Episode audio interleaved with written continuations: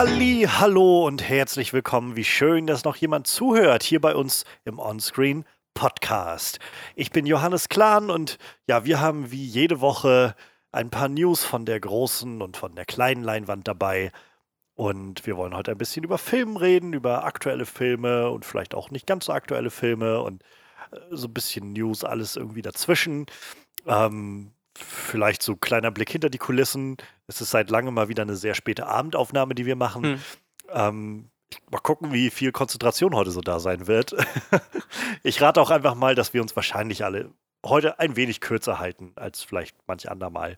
Einfach weil, keine Ahnung, mitten in der Woche noch bis um zwölf oder so vor den Mikros zu hocken, ist dann doch immer ganz schön anstrengend irgendwie. Ähm, ja, aber insofern wollen wir heute einfach ein bisschen so querbeet reden. Wir haben ein paar News, ähm, die passiert sind in der letzten Woche und herausgekommen sind und wo einiges ein bisschen Stirnrunzeln hervorgerufen hat bei uns oder ein bisschen Herzschmerz und äh, auf jeden Fall irgendwie so ein bisschen Gefühle im Raum sind, über die wir, glaube ich, reden wollen.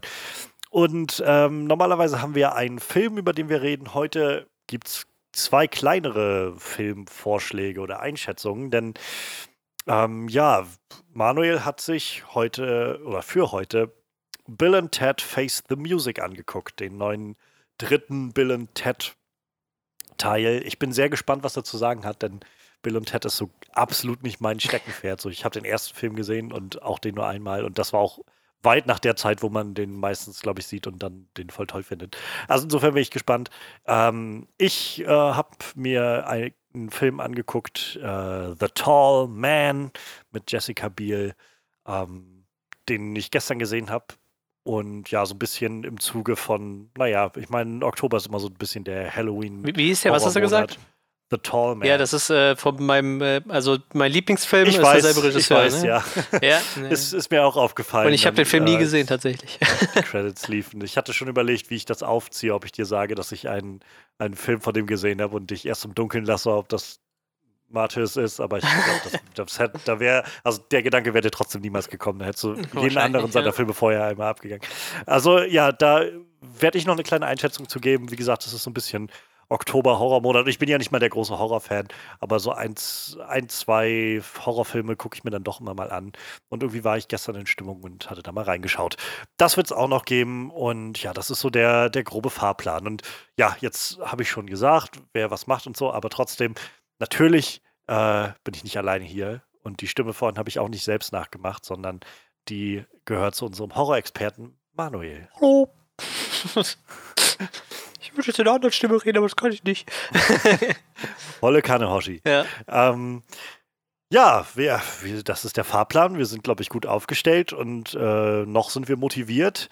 Ähm, ich werde bei mir mal kurz, glaube ich, noch das Fenster ankippen, damit hier ein bisschen frische Luft reinkommt. Kannst Aber in der Zwischenzeit kann schon mal, äh, glaube ich, unser, unser Thema spielen für die Highlights der. Ach, übrigens, bevor die Highlights der Woche kommen, ihr findet alle Timecodes für die äh, Sachen, die ihr vielleicht hören wollt, also oder überspringen wollt, die findet ihr äh, ja in der Beschreibung. Und jetzt geht's zu den Highlights der Woche. Highlights der Woche. Lauf, Forrest, lauf. So, ein kleiner Griff und schon ist das Fenster auf. Ja, ähm, ja, machen wir doch vielleicht erstmal so ein bisschen äh, ja, Therapiesitzung, ähm, denn wir, wir befinden uns ja bekanntermaßen im Corona-Jahr. Und vieles läuft dieses Jahr ein bisschen anders und ähm, viele Pläne werden irgendwie äh, ja, umgeworfen und anders gestrickt und das ist auch im Kino nicht anders und in der Film- und Serienwelt. Und wir haben schon immer mal ab und an darüber geredet, wieso einige Starts sich verschoben haben. Ähm, eines der großen Themen dieses Jahr im Sommer war ja vor allem Tenet, wie Tenet sich wohl schlagen wird und wann der dann rauskommt. Dann wurde er irgendwie zwei, dreimal verschoben und kam dann doch raus und ähm, dann sollten die Kinos gerettet werden, aber so ganz hat das irgendwie auch nicht funktioniert. Und naja, jetzt stehen wir an dem Punkt, wo auf jeden Fall vor zwei, drei Wochen kam die Nachricht, dass die ganzen Marvel-Filme, die jetzt geplant waren, ähm, angefangen mit Black Widow, auch alle aus diesem Jahr ins nächste Jahr ziehen oder noch weiter weg. Ähm, wir hatten vor ein paar Wochen über den Dune-Trailer gesprochen und über den The Batman-Trailer.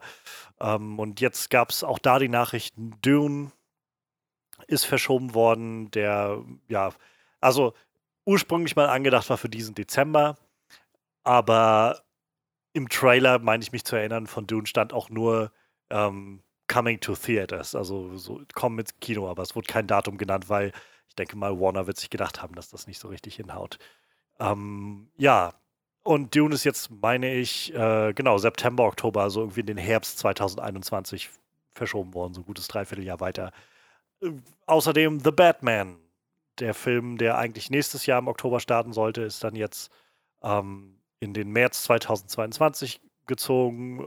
The Flash und Shazam 2 sind auch beide ähm, ungefähr ein halbes Jahr weitergerückt von jeweils Mitte 2022 auf äh, Ende 2022 und Shazam 2 von Ende 2022 zu Mitte 2023. Also wir sind jetzt schon halt so zwei, drei Jahre weiter im Prinzip. Ähm, ja, und als ob das dann nicht alles genug wäre, der, der Bond-Film, der neue hier, No Time to Die, auch ein Film, der jetzt schon zigmal verschoben wurde und wieder verschoben wurde aufs nächste Jahr. Das hat in der letzten Woche bei Großteil meiner Twitter-Bubble ziemliches, äh, ziemlichen Herzschmerz ausgelöst. Also ich, ich finde es immer, was heißt, ich finde es krass so. Ich meine, ich bin halt einfach kein großer Bond-Mensch. So. Ich habe nie einen großen Bezug gefunden zu James Bond und irgendwie die Filme sind mir halt relativ egal. Aber ich kriege dann in diesem Moment dann doch mit, wie groß irgendwie so die Base Ja, ist, ja. die äh, James Bond ganz toll findet und dem entgegenfiebert. Und da waren, glaube ich, viele sehr, sehr enttäuscht von und sehr auf den Schlips getreten, so ein bisschen. Und naja, Ich mochte immer Ähm. nur die Szenen, wenn er zu Q gegangen ist und dem sein Spielzeug vorgestellt hat.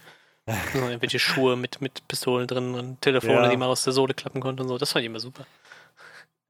so, so Uhren mit irgendwie Gift drin. Ja, ja, oder wie sie dann das erste Conan Mal die sowas. unsichtbaren Autos erklärt haben, irgendwie mit LEDs und, und Kameras, die dann die Rückseite gefilmt haben und so. Super schräg. Aber ich fand das immer witzig.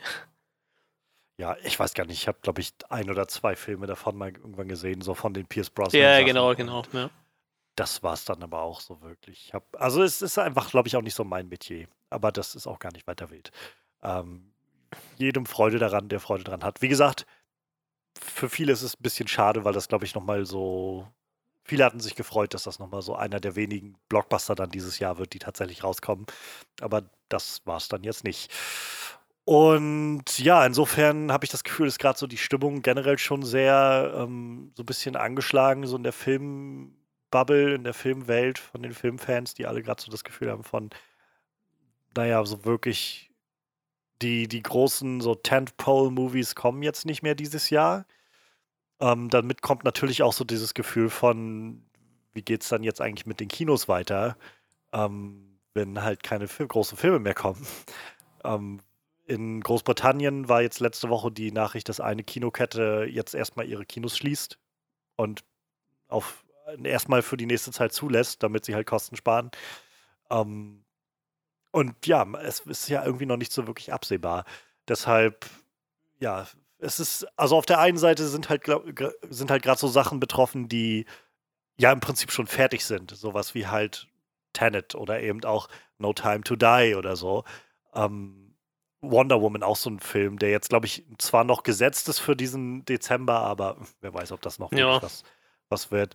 Ähm, also Filme, die ja im Prinzip schon fertig sind, sind jetzt erstmal davon betroffen und ja, müssen jetzt irgendwie schauen, wie sie, oder die, die Studios wissen nicht so recht, wie sie die rausbringen sollen, wann sie die rausbringen sollen, sodass die ganzen Produktionen sich rentieren. Ähm, und auf der anderen Seite sind natürlich die Filme, die noch nicht mal gedreht sind, die irgendwie immer noch in Arbeit sind, wo man jetzt natürlich erstmal anfängt, weil das ja alles immer schon auf Jahre hinaus geplant wird, dann den richtigen Starttermin zu finden. Aber das Ganze dann wahrscheinlich auch timen muss mit den Produktionen selbst, die davon beeinträchtigt sind. Ich meine, The Batman, wenn ich mich nicht täusche, musste zweimal schon zumachen wegen Corona-bedingten Sachen. In den letzten äh, Tagen gab es auch vermehrt nochmal Berichte von anderen Produktionen. Ich glaube, es waren jetzt keine so der großen, aber trotzdem auch von Film- und Serienproduktionen, die erstmal schließen mussten, weil es halt Corona-Fälle gab dort. Was halt, naja, das wird sich wahrscheinlich nicht ausschließen lassen, dass sowas vorkommt an Sets. Ja, ich, ich musste An schon lachen. Sets- Ich glaube, heute war das oder gestern. Ich bin mir sicher, der Hauptdarsteller von äh, Lucifer, äh, Tom Ellis, hatte äh, ein Bild gepostet, wie, äh, wie er halt quasi am Set rumlaufen muss, wenn er nicht dreht. Also die haben halt so ein, mehr oder weniger so ein ganz Gesicht, äh, Plexiglas-Schirm vorm Gesicht. Ja. Und er hatte in dem Punkt dann ein bisschen Kritik gegen Donald Trump geübt, dem ja scheinbar alles egal ist und sich jetzt quasi selber aus Ja. dem Krankenhaus mehr oder weniger entlässt und dann auch noch sagt, ja, war ja gar nicht so schlimm, macht euch nicht so ins Hemd. Und er, wie gesagt, rennt halt den ganzen Tag mit so einem Plexiglas-Schirm vom Gesicht rum. Ich meine, die sind ja trotzdem den ganzen Tag am Set und haben halt immer diesen Schirm vom Gesicht, außer wenn sie halt gerade eine Ja. Szene drehen. Ne? Ist halt schon echt äh, ziemlich Banane. Ja, es, also ich stelle es mir auch nicht einfach vor. Und wie gesagt, es kann dann immer noch passieren. Und dann steht wieder alles still. Und deshalb, also vieles ist halt sehr, sehr, wird halt sehr, sehr schwer zu planen und sehr, sehr schwierig, ähm, so, so klar zu fixieren, glaube ich, auf lange Zeit, weil ja auch noch niemand weiß, wie sich das entwickelt. Und gerade in Amerika ja auch einfach kein, kein Zeichen des Abklingens ist bisher in irgendeiner Form. Ähm, insofern, ja, da, damit kommt dann natürlich auch immer so sehr die Frage, ja, wie sieht das jetzt für nicht-amerikanische Kinos aus? Wir hatten auch schon mal vor ein paar Wochen drüber gesprochen gehabt. Ähm, diese Strategie, die die Studios scheinbar fahren, halt zu sagen, wir, naja, wir lassen dann ähm, erstmal die, die Filme auf Eis liegen, bevor wir sie in anderen Teilen der Welt zeigen und in Amerika nicht. Das ist natürlich auch nicht geil für unsere Kinos. Aber auf der anderen Seite muss ich auch immer wieder sagen, selbst wenn jetzt hier die Filme kommen würden, ich hätte noch keinen Anreiz, ins Kino zu gehen im Moment, muss ich ehrlich sagen. Und ich glaube, also natürlich geht das nicht allen so, aber ich glaube, ich bin auch nicht der Einzige, dem es so geht, dass ich sage, weiß ich nicht, Kino ist jetzt erstmal nicht meine Priorität im Moment in dieser sehr, sehr großen Ausnahmesituation, in der wir uns befinden. Ja, ich muss tatsächlich sagen, also Tenet hätte ich mir wahrscheinlich auch angeguckt, glaube ich. Das wäre so das erste Mal, wo ich halt echt überlegt hatte, ins Kino zu gehen. Aber jetzt zum Beispiel Bill und Ted habe ich dann tatsächlich auch einfach ganz normal gemietet. Ne? Also der war ja auch nur einen Tag im Kino. Ähm, und ich glaube, das hat mich jetzt 15 Euro bei Amazon gekostet, dafür 48 Stunden. Und ich habe den mit meiner Freundin geguckt und das ist halt bei uns auch ein Kinobesuch. Ne? Also 8 Euro bist du pro Karte sowieso los. Und bei euch ja scheinbar sogar noch mehr. Jetzt seid ihr meist immer über 10. Ne? Also da kann man dann noch die 15 Euro Ja, investieren. Ne? großen, ja. Das war dann schon ziemlich okay. Aber wie gesagt, für, für Tenet hatte ich es mir tatsächlich überlegt, aber ich werde jetzt auch einfach warten, bis ich den irgendwo zu fassen kriege, wenn er dann im Verleih ist oder oder. Das ist halt tatsächlich so ein bisschen so ein, so ein Kritikpunkt, der immer wieder jetzt so rauskommt. Ähm, es da hängt natürlich viel von der, von der Perspektive ein, ab, die man einnimmt für, für das Ganze, aber ich glaube, es ist halt, steckt jedenfalls eine Korn von Legitimität in dieser Kritik, dass halt die Art und Weise, wie Warner Brothers mit ähm, Tenet umgegangen ist, vielleicht nicht die cleverste war. Ja. Denn Tenet wurde ja auch gerade von Christopher Nolan mit so ein bisschen angestoßen, als das sollte so der Befreiungsschlag sein fürs Kino und sollte halt die Leute wieder ins Kino locken, so wieder ein neuer großer Blockbuster. Ähm, jetzt, jetzt geht's wieder los und naja, so davon ab, dass die Kritiken jetzt, also sie waren nicht schlecht, aber sie sind halt auch nicht so das große eintönige Hurra gewesen, was, was vielleicht andere Christopher Nolan-Filme schon mal hatten. Ähm, davon abgesehen ist die Situation in Amerika halt einfach viel schwieriger. Das einfach, naja, die, die, wie gesagt, die Pandemie hat sich bis dahin nicht beruhigt gehabt, als Tenet rauskam. Und viele Leute haben einfach keinen Anreiz, ins Kino zu gehen. Äh, ja, entweder klar. weil sie selbst keinen, weil sie selbst gar nicht wissen, wie gesund oder nicht sie sind und wie sicher die Kinos sind, weil es gibt ja, soweit ich das verstanden habe, auch keine einheitlichen Hygieneregeln oder sowas. Ich meine, wenn die Regierung das schon nicht hinkriegt, irgendwas, äh, irgendwas umzusetzen, da hast du wahrscheinlich auch nicht viel Vertrauen rein, dass dann die Kinos das hinkriegen. Und auf der anderen Seite auch viele Leute in Amerika ja mittlerweile einfach auch arbeitslos sind und Ja. äh, oder halt einfach generell schwierigen ähm, so finanziellen Situationen entgegenblicken und vielleicht auch da Kino nicht das, das Große ist. Und dazu kommt dann noch der Punkt, und das sieht man jetzt halt wieder so ein bisschen, gerade in, wie gesagt, in Großbritannien, wo die Kinosketten schließen gerade, oder eine Kinokette jedenfalls ihre Kinos schließt, ähm, dieser Befreiungsschlag blieb halt aus. Also es war halt nicht, dass auf einmal andere Studios nachgezogen wären und hätten gesagt, okay, jetzt hauen wir auch alle unsere anderen Sachen raus, weil die Leute alle wieder ins Kino wollen, sondern Tenet kam raus zu so einem verhaltenen Echo und mittlerweile ist es halt so, das Kino, das, wenn ich das richtig verstehe, und ich meine, ich kenne jetzt nicht die, die Details, aber Ähm, ich betreibe kein Kino, aber wie ich das richtig verstanden habe, es kostet halt mehr, wenn du ein Kino mit einem vollen Staff und allen Hygienemaßnahmen und sowas aufrechterhältst und irgendwie so und so viele Screenings am Tag machst, als wenn du es einfach geschlossen lässt für eine gewisse Zeit,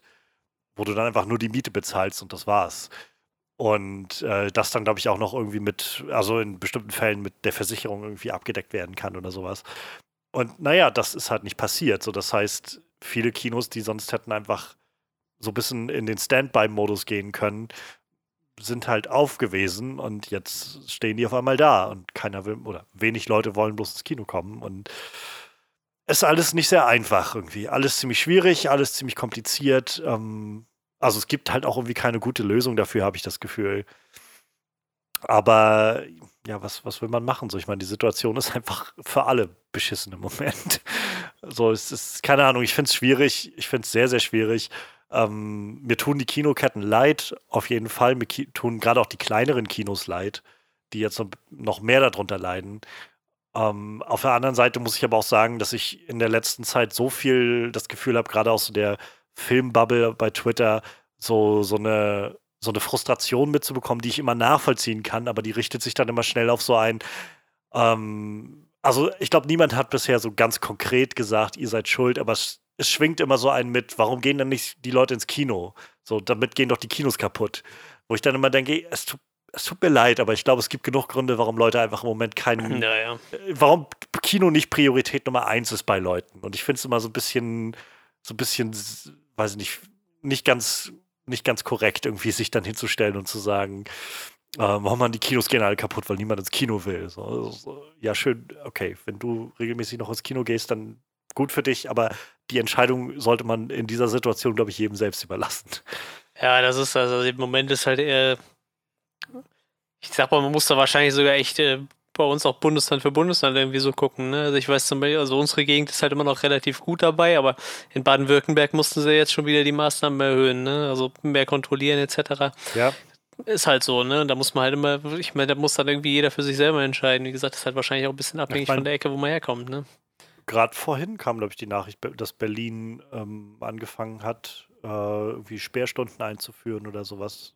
Und in bestimmten Stadtgebieten irgendwie jetzt, weil da einfach das alles außer Kontrolle gerät im Moment. Ja. Also, tja. Ich weiß nicht, ich sehe so viele Leute in Urlaub fliegen und ich denke mir so, das muss doch alles im Moment nicht sein. Ja, ja. Man kann auch mal ein Jahr auf Urlaub verzichten. So. Und ich, ich sage da der Zehmanns, der seit 2014 mindestens zwei Länder pro Jahr gesehen hat, so, ne?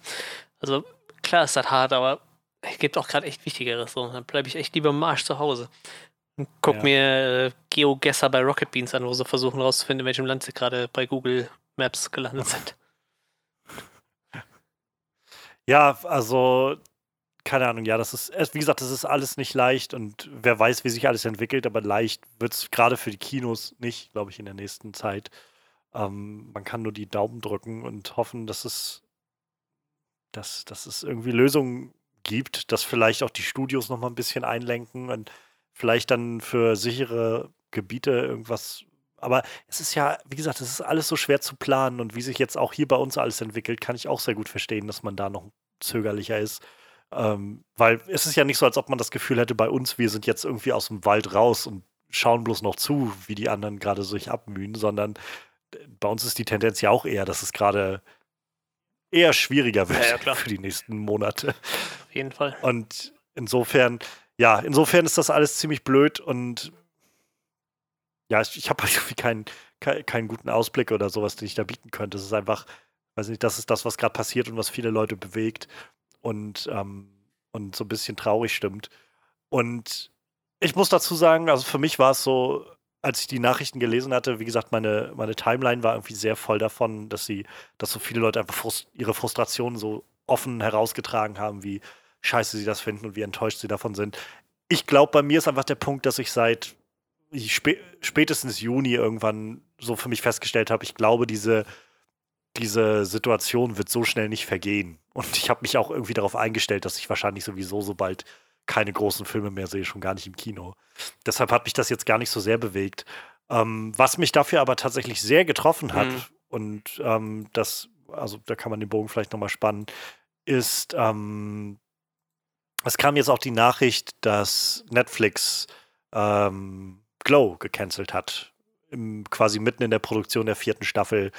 Und das wäre ja auch die letzte Staffel gewesen. Ähm, die, ja, die, äh, die Serie kann einfach nicht mehr weitergeführt werden, offenbar nach Netflix ähm, Statement auf, aufgrund der Covid-Situation. Womit halt das nächste dann einherkommt. Also wir hatten ja nur schon also ich hatte jetzt schon gesagt gehabt, irgendwie wir haben Filme, die schon fertig sind und irgendwie, wo man nicht weiß, wie man die überhaupt rausbringen soll, Filme und Produktionen, die alle irgendwie am Laufen sind und die schwierig sind zu koordinieren und naja, gerade so bei Serienproduktionen, bei Streaming-Anbietern, von denen es mittlerweile so unfassbar viele gibt. Gerade in den letzten Monaten habe ich das Gefühl, sind so viele neue aus dem Boden gesprossen ja. überall. Ähm, gerade auch, also gerade auch in Amerika, aber das soll sich da, dann ja auch irgendwie ähm, glaube ich, weltweit noch weiter auswirken. Das, also Netflix hat ja sowieso schon nicht mehr die Position, dass sie machen können, was sie wollen, ähm, sondern die müssen auch scheinbar mittlerweile sehr stark darauf gucken, was sie produzieren und welche Sachen wirklich sehr effektvoll sind. Und ich weiß, nach Staffel 3 von Glow war das schon so ein bisschen auf der Kippe, dass sie, also dass es lange kein, keine Ahnung, mit, der mit dem Start der Staffel 3, ähm, beziehungsweise mit dem Release, das kommt ja dann immer als an einem Tag, gab es halt noch keinen, die vierte Staffel ist bestellt, sondern so ein, zwei Wochen, meine ich, stand das einfach so im Raum. So, was passiert jetzt eigentlich mit Glow? Und dann hieß es, okay, eine vierte Staffel kommt noch und das wird die letzte sein und, und dann wird das Ganze so zu, zu Ende gebracht. Und naja, jetzt ist Glow ganz offensichtlich eine der Serien geworden, ist auch nicht die erste, aber eine auf jeden Fall, ähm, die aufgrund der Covid-Situation jetzt schließen musste, einpacken musste weil wahrscheinlich die Produktion zu teuer wird, wenn man das Ganze dann irgendwie alles noch mit Hygiene und ja, so weiter. Also ich habe gelesen, also tatsächlich liegt es wohl unter anderem daran, dass du halt ähm, eine Serie über Kontaktsport natürlich sehr schwer drehen kannst in so einer Covid-Situation. Ich habe ähm, tatsächlich meine News beziehen sich alle auf, auf äh, Wrestling-Newsletter anstatt auf, auf Film-Newsletter, aber mhm. weil ja tatsächlich ähm, immer ein paar Wrestler mit an der Serie mitgearbeitet haben, unter anderem als Koordinator so für, für Movements und die haben halt gesagt, also es ist halt zum einen super schwierig, du kannst halt nicht Leute in den Ring stecken und dann so vier, fünf Leute sich da die ganze Zeit anfassen lassen und so, wenn halt rundherum jeder mit einer Maske ja. rumläuft. Ja. Und ich habe aber auch gelesen, dass wohl Netflix tatsächlich alle Gehälter zahlt. Ne? Also die komplette vierte Staffel wird durchbezahlt für die Leute, die da gearbeitet hätten, auch wenn die nicht ja, gedreht wird. Ne? Was natürlich auch schon mal echt ein wichtiger Schritt ist. Allerdings frage ich mich dann auch, wenn die Kosten schon mal eh gedeckelt sind, warum man nicht einfach sagt, komm, wir warten ein Jahr und drehen es vielleicht, versuchen es dann vielleicht nochmal. Ne? Ja, aber ich meine, dann kommen wahrscheinlich so Sachen wie Terminkalender dazu für Schauspieler und sowas. Ja, aber es ist halt die Frage, ob sich halt so alles verschiebt, ne? Ensemble. Ich weiß es nicht. Ja, ja, wer weiß, also keine ja, Ahnung, es, es, wird Gründe ja. geben und vielleicht ist halt auch wirklich der ein Gedanke dabei, weiß ich nicht, das Ganze ist eine Produktion, die, also ganz offensichtlich muss ja der, ähm, der Aufwand den Nutzen nicht mehr decken, sonst ja. würden sie es wahrscheinlich trotzdem weitermachen und irgendwie weiter pushen. Und naja, jetzt, jetzt auf jeden Fall ist Glow gecancelt worden. Scheinbar halt gerade während sie die erste Episode gedreht haben, ähm, kam dann die Nachricht rein und ähm, ich muss sagen, das war tatsächlich die Nachricht, die mich deutlich mehr getroffen hat, als ich das gelesen habe gestern. Denn, weiß ich nicht, also ich habe tatsächlich gar nicht so das große Problem damit, einfach länger zu warten, bis mal irgendwie der nächste Marvel-Film oder was weiß ich, bis Dune kommt oder was auch immer. Ähm, denn, keine Ahnung, also mein Empfinden ist immer, es gibt so viele Filme. Es gibt so viele Filme, die ich auch alle noch nie gesehen habe. Und äh, ich, ich kann mich auch, also ich kann mich locker mit anderen Dingen beschäftigen und anderen Dingen nachgehen, bis das irgendwann rauskommt. Aber so wie jetzt Glow zum Beispiel war sowas, ich habe, wir haben ja schon drüber gesprochen gehabt, ich glaube, wir hatten, ich weiß gar nicht, ob wir zur dritten Staffel auch noch ich glaub, mal irgendwann. Ja, ich glaube, hatten ähm, wir. Mir ist, mir ist so auch. Aber also Glow, ich, ich bin immer wieder so überrascht, was für eine abgedrehte und unglaublich emotionale und tiefgehende Serie das war die so viel geschafft hat, übereinzubringen, von Humor über Drama und, und irgendwie so ganz, ganz offenem Lachen und auch irgendwie so sehr berührend. Es fühlte sich immer alles authentisch an und die Schauspieler sind einfach so, so grandios gecastet und äh, da, da hat einfach alles gestimmt für mein Empfinden. Und auch gerade die dritte Staffel endete ja auch mit so einem, nicht Cliffhanger, aber schon sehr offen. Mhm. So dass man das Gefühl hatte von, okay, ja, es endet halt nicht mit so einem und dann ging Glow weiter und den Rest kann man sich ausmalen, sondern ganz offensichtlich hier sind Konflikte, die irgendwie noch im Raum stehen und unbehandelt oder unbearbeitet geblieben sind und Fragen für Figuren, die irgendwie offen stehen. Und also ich war wirklich sehr gespannt und hatte mich sehr gefreut auf die vierte Staffel. Und wie gesagt, dass, dass so eine Serie abgesetzt wird, trifft mich deutlich mehr, als dass ein paar Filme nicht kommen, wenn ich ehrlich bin. Ja, das stimmt schon. Das habe ich auch, also ich war ich halt zum Beispiel auch relativ traurig, fand auch, wenn ich es nie, nie gesehen habe, aber immer gucken wollte, ist halt zum Beispiel Dark Crystal. Aber wie gesagt, dadurch, dass ich es halt noch nicht gesehen habe, war das dann so ein, ja, ist halt schade drum so, weil wurde ja auch ja. echt hoch gelobt. Ähm, Glow tatsächlich auch, habe ich drei Staffeln mit meiner Freundin zusammen sehr, sehr gerne geguckt und wir fanden die beide echt toll. Und ähm, ich habe ja echt noch die Hoffnung, dass sie sich irgendwann doch denken, dass sie die Serie vielleicht noch irgendwie zu Ende bringen. So vielleicht, ich, ich habe das glaube ich schon mal bei einer Serie reingebracht, so dieses äh, Sense8-Ding, dass man sagt, komm, wir sponsern den ganzen Tag noch einen Film, um das zu Ende zu erzählen. Ja. Weil ich sag mal, wenn die jetzt schon angefangen haben zu drehen, dann ist ja normal wahrscheinlich auch die Geschichte schon fertig geschrieben, gehe ich jetzt mal fast von aus. Ne? Dass man wenigstens irgendwie sagt, ähm, also mir könnte ich das sogar als Buch veröffentlichen, weißt du, ich würde es mir einfach durchlesen, so, aber mich interessiert halt tatsächlich auch einfach, wie es ausgeht, so, ne?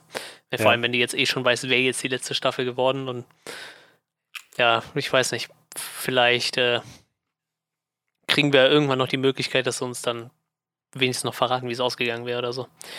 Die Hoffnung habe ich halt noch. Ich sehe jetzt just in diesem Moment, wo ich gerade noch so auf einem Bildschirm Twitter auf habe und durchscrolle, das ist ein Video, ich rate mal, das wird ursprünglich von Instagram sein, von Mark Maron, wo er, ich weiß nicht, was er sagt, weil ich höre es mir jetzt nicht an, aber er redet gerade und die Überschrift ist halt bloß der Account, der das geteilt hat. Ähm, yes, Hashtag SaveGlow at Glow Netflix. Also keine Ahnung, vielleicht pusht er da jetzt auch nochmal oder, oder rührt so ein bisschen die Trommel oder so. Ja, das ist es halt. Dass man da nochmal was machen kann. Also ich hatte bloß seinen Tweet gestern gesehen. Der war halt, naja, so, so typisch Mark Maron. Ich, ich finde ja Mark Maron sowieso ein super Typ. Also ähm, ich, ich höre nicht alles, aber so ab und an seinen, ähm, seinen, seinen Podcast in What the Fuck oder WTF with Mark Maron höre ich eigentlich immer mal ganz gerne, wenn er die richtigen Leute da hat. Er hat einfach so einen ganz lockeren, so, so einen lockeren Stil und einfach so, der redet halt immer, wie ihm die Schnauze gewachsen ist. Und äh, er hat halt gestern dann auch so einfach nur einen Tweet, das war so, no more glow, sorry, stinks. Ja, viel mehr konnte man da auch irgendwie gar nicht zu sagen, aber es war so, ja, ja, scheiße. Ja. naja. Ja, mal gucken. Also, also ich meine, es ist halt auf jeden Fall für den Moment schon mal nicht schön und, und tut so ein bisschen weh. Aber ich muss halt tatsächlich auch so ein bisschen dran denken, was das wohl für die nächste Zeit heißt. Denn, wie gesagt, ich gehe nicht davon aus, dass wir so bald aus der Situation raus sind, auch wenn der Präsident in den Vereinigten Staaten sagt, dass die Impfung vor der Tür steht. Ähm, Aber jetzt in Europa ist auch irgendeins in der Zulassung, ne? Das erste Medikament jetzt. Äh, also in so einem Zulassungsverfahren. Ja, ja. Ich habe dich heute in Nachrichten gehört. Also, ja, die Hoffnung stirbt zuletzt. Ne? Das Problem ist ja bloß, dass, also das sagen ja die meisten Virologen auch, mit einer Impfung ist ja jetzt erstmal noch nicht sofort das Problem aus der Welt. Nee, nee, auf keinen Fall. Man sollte sich jetzt nicht darauf einstellen, dass wir halt die Impfung bekommen und dann in zwei Wochen ist irgendwie alles wieder happy, so, sondern das dauert ja alles. Ja, ich meine, eine Impfung wirkt doch nicht bei jedem. Ähm, das kommt ja noch dazu. Ähm, ja. Ich glaube, ich kann gar nicht geimpft werden, weil ich ein Medikament nehme, was äh, was so die Wirkung von Impfungen ziemlich runterdrückt. Äh, deshalb, mhm. keine Ahnung, muss man halt eh gucken, ne? Also ich müsste jetzt ja. erstmal mit meinem Arzt sprechen, wenn es so eine Impfung gäbe, ob die bei mir überhaupt wirken würde, so, ne? Ich meine, das ist ja auch kackegal, wenn du nachher 95% aller Menschen geimpft hast, dann sind die 5%, die es nicht sind, halt auch egal wahrscheinlich. Aber es gibt halt ja. halt immer so ein paar Leute, bei denen das nicht so funktioniert, wie es soll, ne? Also insofern denke ich halt bloß, wir werden, das wird wahrscheinlich nicht die letzte Serie nee. sein, die das Ganze nicht überstehen wird. Also gar nicht, weil, weil sie halt einfach nicht verlängert wird oder so, sondern einfach, weil der, der, ja, der zwangsläufige Schritt ist, wir können diese Produktion nicht weiterlaufen lassen. Und das, das tut weh so ein bisschen, muss ich sagen. Ähm, ja, mal, mal schauen, was da noch so was kommt. Halt krass ist, das ist halt jetzt gerade echt eine Hochsaison für Videospiele, ne? Muss man halt echt sagen. So. Die Leute arbeiten alle in Büros alleine am Rechner so. Die können alle vom Homeoffice arbeiten, wenn es sein muss. Die haben ja gerade ihre Hochphase, da wurde ja gefühlt noch gar nichts verschoben, so, ne? Die gucken eher, dass sie schnellstmöglich alles rausprügeln. Also, ich glaube nicht mehr als normal. Ne? Nee, so wie das nicht, aber. Jetzt hier Cyberpunk ist ja, glaube ich, jetzt schon ein paar Mal verschoben worden, aber das ist ja sowas, was jenseits von Covid Ja, einfach ja, zu erwarten eben, war. Weil, genau.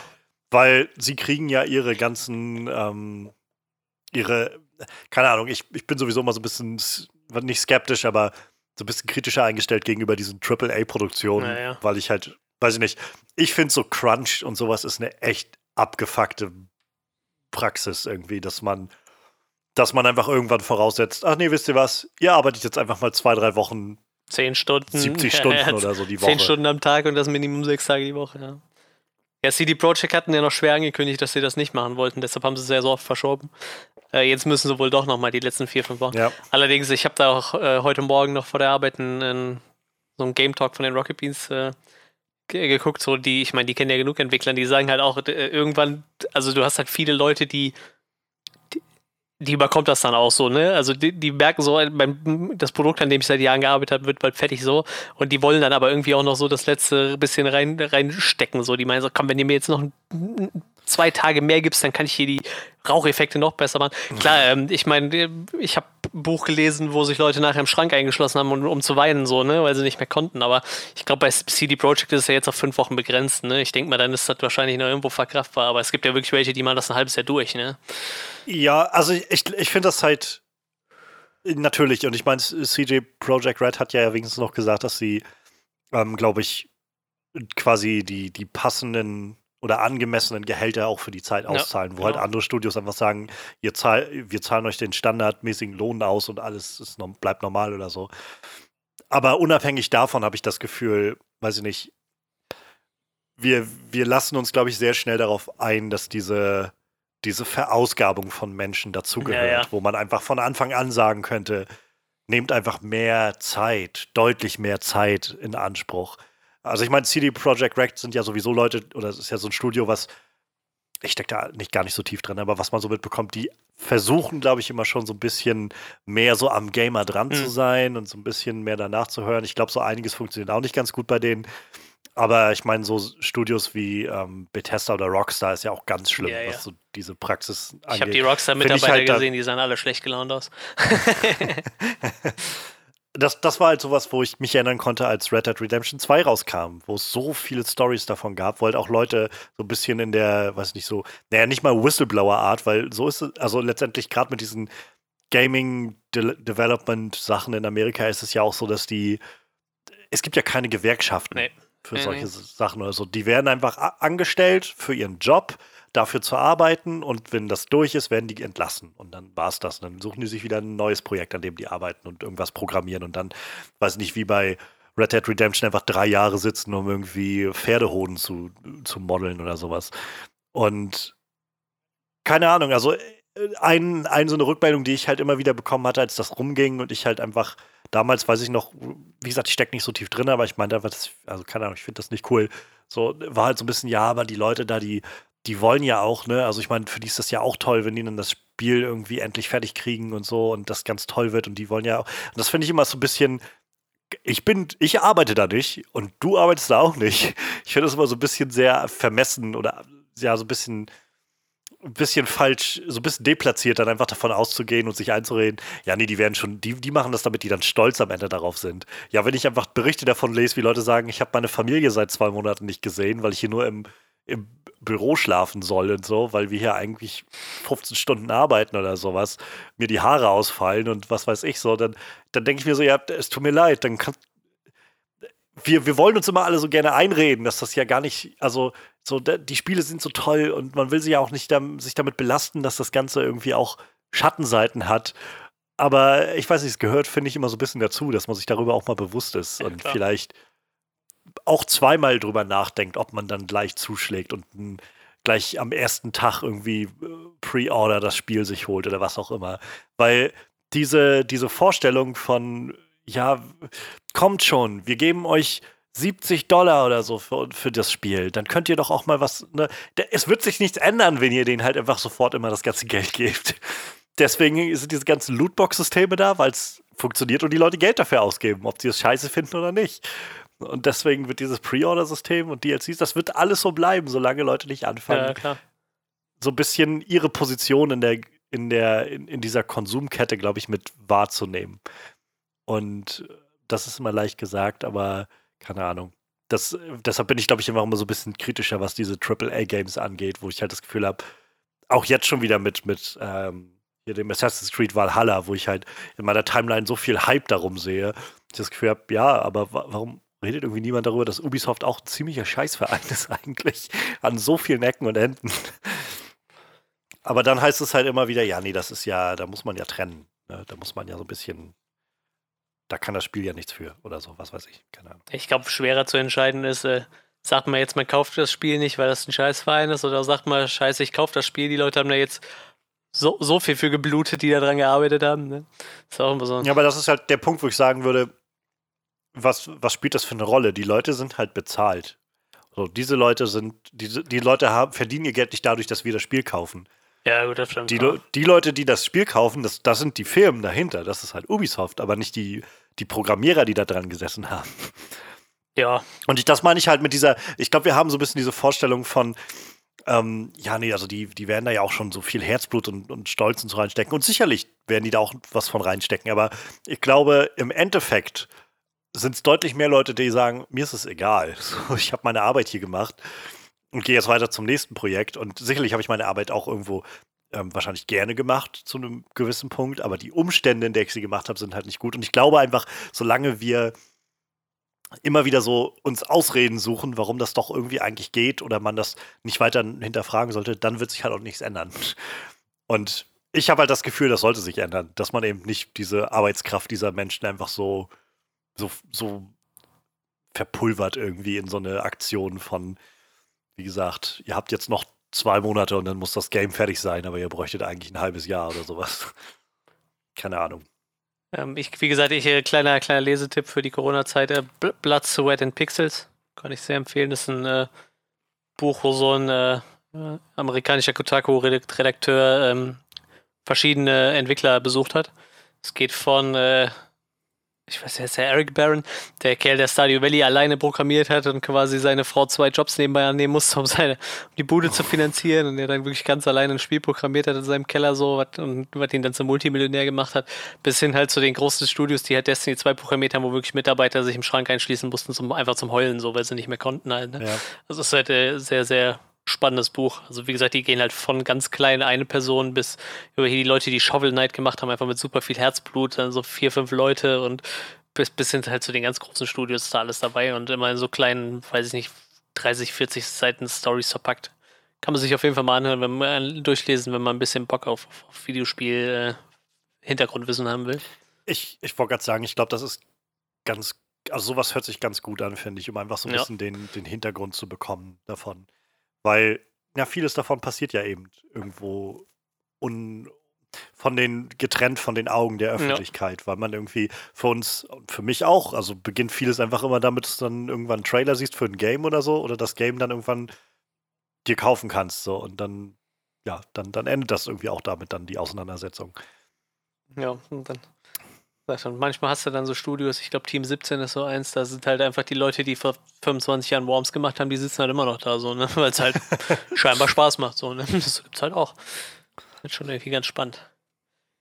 Ich glaube, bei den ersten Tomb Raider-Spielen war das auch so, dass das so ein Team war, die so richtig massiv sich da reingekniet haben und, und eingefleischte, ja, so, so ganz Herzblutprogrammierer waren, die so, so alles Mögliche da reingesteckt haben, um dieses Game irgendwie zum Lauf zu bringen. Ja. Ähm, dann irgendwann gesagt haben, okay, wir verkaufen das Ganze jetzt und bleiben einfach reich. ja. Ja, ähm, großer Schwung gewesen. Ähm, wir haben auf jeden Fall noch News, und zwar eine Sache noch, über die wir, glaube ich, noch reden sollten. ähm, denn ja, es es ist weird. Manchmal, also interessant, dass wir trotz Corona-Sachen und so äh, um so sehr seltsame und weirde Sony-News und Sony-Schachzüge nicht umherkommen. Ich glaube, Sony spielt da so ihr 5D-Schach, während alle anderen irgendwie mit Murmeln spielen. Ja, so. Das auf jeden Fall. So, so, kann man sich das ausmalen, ja, das stimmt schon. Die malen, andere Studios malen noch mit äh, Wachsmalkreidebilder auf dem Boden oder so. ich weiß nicht.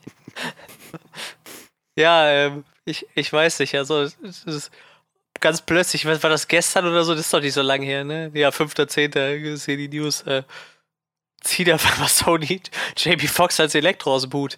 Wo der jetzt herkommt, keine Ahnung, aber ganz plötzlich hat Sony sich gedacht, boah, weißt du was? Wir könnten eigentlich JB Fox als Elektro nochmal wiederholen. So. Ähm, ja, kurz darauf hat JB Fox wohl selber noch einen äh, Post auf Instagram abgelassen, dass äh, Spidey sich nachgeben soll, dass er wieder zurück ist und äh, hat den Post wohl mittlerweile wieder gelöscht, aber ja, ähm, scheinbar wird Tom Holland äh, wohl auf ähm, Elektro treffen als Jamie Foxx. Ich habe absolut überhaupt keine Ahnung, wie, wie Sony auf den Trichter gekommen ist. Ich meine, ich mag Jamie Foxx sehr gerne, aber sind wir mal ehrlich, also äh, Elektro war. Äh, der ganze Film war nicht gut. Und auch Elektro war nicht gut. Als blauer Typ mit Hoodie irgendwie. Und ich weiß nicht, das hat halt vorne und hinten nicht funktioniert. Und wieso den, den jetzt unbedingt wieder aus dem Hut ziehen? Ah, ich, ich weiß nicht. Vor allem frage ich mich, da hängt ja jetzt Marvel wieder mit drin. Wieso sagt Marvel nicht, Alter, wieso? Oder vielleicht war das so ein Schnellschuss von Sony und Marvel hat doch gar nichts dazu sagen können. Ich meine, man kennt ja die ganzen Übereinkünfte nicht, die ja. sie haben, aber ich, also mein, mein Bild irgendwie davon war, dass Marvel halt mehr so diese, wie so eine kreative Beratung hat, aber die letztendlichen Entscheidungen trifft halt Sony. Meinst du, Keine meinst Ahnung, die also kreative also, Beratung war so, wisst ihr, was eine geile Idee wäre? Jamie Foxx nochmal zurückzuholen. Also ich, ich keine Ahnung, ich glaube, der große Schachzug, den sie ja planen, worauf es ja hinauslaufen muss in irgendeiner Form, ist wohl das Multiversum. Also ich meine, wir, wir, wir haben ja mit Endgame im Prinzip schon so das Multiversum einmal so, so angedeutet bekommen. Dann äh, Far From Home hat das Ganze ja schon sehr gezielt auch angestrebt mit Mysterio, der ja letztendlich nicht aus einem anderen Universum war, Spoiler, aber halt das im Prinzip propagiert hat, dass er von da kommt. Und wir haben halt Multiverse of Madness immer noch, den Doctor Strange-Film. Also auch da wird es irgendwie sicherlich Multiversums-Sachen geben. Aber der Schritt zu sagen, also ganz offensichtlich, das ist jetzt so mein Eindruck, wäre, dass sie halt zwischen jetzt, wo wir sind, und wenn Spider-Man 3 rauskommt, ähm, ich weiß gar nicht, wann der angepeilt ist, aber wer weiß, ob das überhaupt noch eine Rolle oder überhaupt eine Rolle spielt, weil ne, kann ja auch irgendwie alles noch verschoben werden. Ähm, dass in dem Zwischenraum wir ja noch irgendwas kriegen müssten von den Marvel-Sachen, wo das Multiversum nee. vorbereitet und aufgebaut wird und eingeführt wird. Und wir dann in Spider-Man sehen, wie sie, wie sie ihn da irgendwie, wie sie dann durchs Multiversum auf ihn treffen oder so. Ich habe keine Ahnung. Also, ich, und also das ist halt, was ich, wenn man das Multiversum schon aufmacht, dann zu sagen, weißt, weißt du was? Wir holen, wir holen Elektro zurück. Ja. Das ist das, was mich, glaube ich, am meisten irritiert.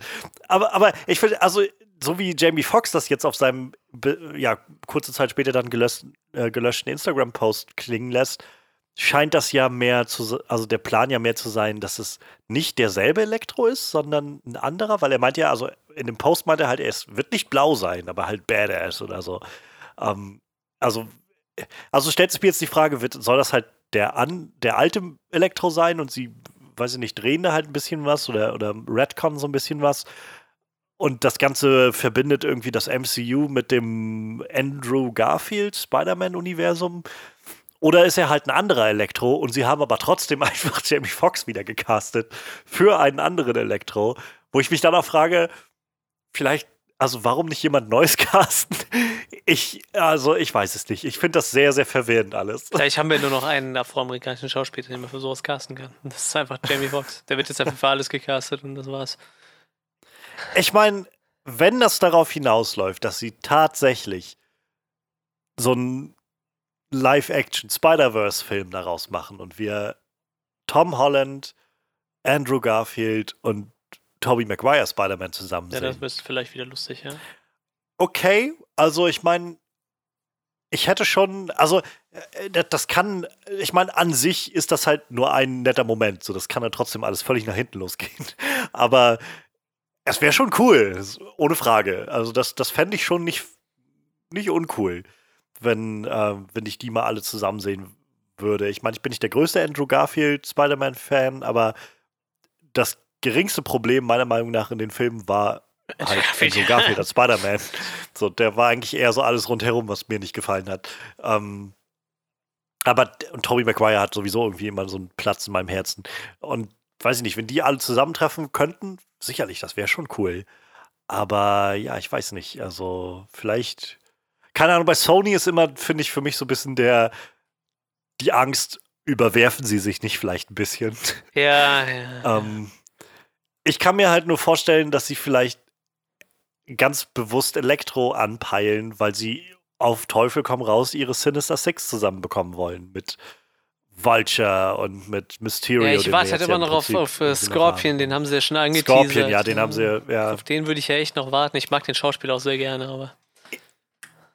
Ich, ja, man weiß ja auch nicht, wie groß die Rolle Ja, ausfällt. ja. Vielleicht wird das Ganze ja auch nur, wenn das Multiversum aufgeht, irgendwie eine Sequenz, wo sie auf ihn treffen oder sowas und dann ihn wieder verlassen oder so. Meine Hoff oder was ich mir ja wünschen würde, wir können ja vielleicht gleich nochmal gucken. Ich meine, du hast ja, glaube ich, deinen großen Wunsch schon bekommen mit Mysterio endlich Ja, mal als ja. Villain im letzten Film. Ähm, also ich habe eigentlich so zwei Wünsche und der eine, ja, also zum einen hätte ich echt Lust, mal eine wirklich coole Echse zu sehen. Ja, ja. Denn ich mag die Echse aus Spider Amazing Spider-Man echt nicht. Also ich finde, das sieht einfach nicht gut aus und hat so absolut kein Gefühl für mich. Ähm, aber worauf ich, glaube ich, noch viel mehr Lust hätte, wäre Craven the Hunter. Also, wenn ihr es schafft, mir irgendwie Craven zu geben als den, den Großwildjäger, der auf der Jagd ist nach Spider-Man, ähm, da hätte ich richtig Bock drauf. Und gerade nach Mysterio hatte ich das Gefühl, ja, Mysterio war schon echt, war schon ein ziemlich weirder Hm. Villain. Und ähm, warum nicht Craven als nächster Schritt? Das fände ich ziemlich, ziemlich geil. Ich hätte tatsächlich gerne noch einen richtigen Rhino. Das wäre mir, glaube ich, noch so am liebsten. Also Rhino, den haben sie ja richtig verschissen damals. In, in, in, als ich gelesen habe, geil, Rhino, und dann gesehen, wie die gecastet hat, dachte ich, okay, könnte funktionieren. Dann hatte ich gesehen, was sie daraus gemacht haben mit diesem Blechkasten um ihn rum. Absolute Katastrophe.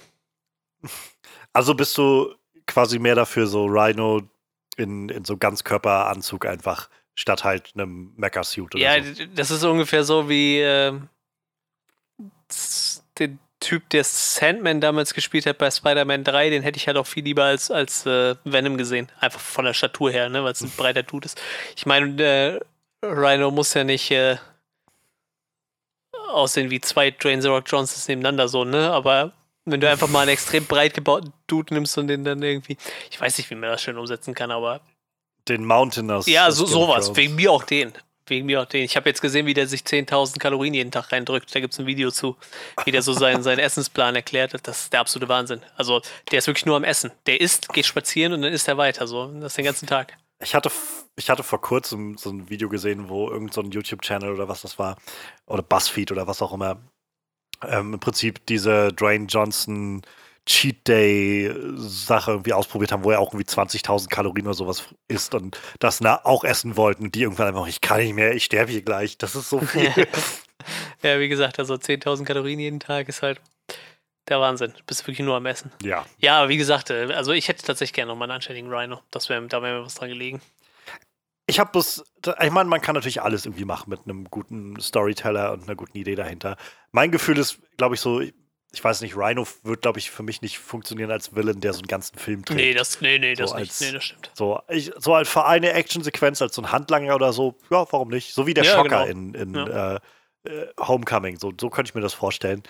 Ähm, aber für einen ganzen Film so als Hauptvillain, glaube ich, wäre Rhino jetzt.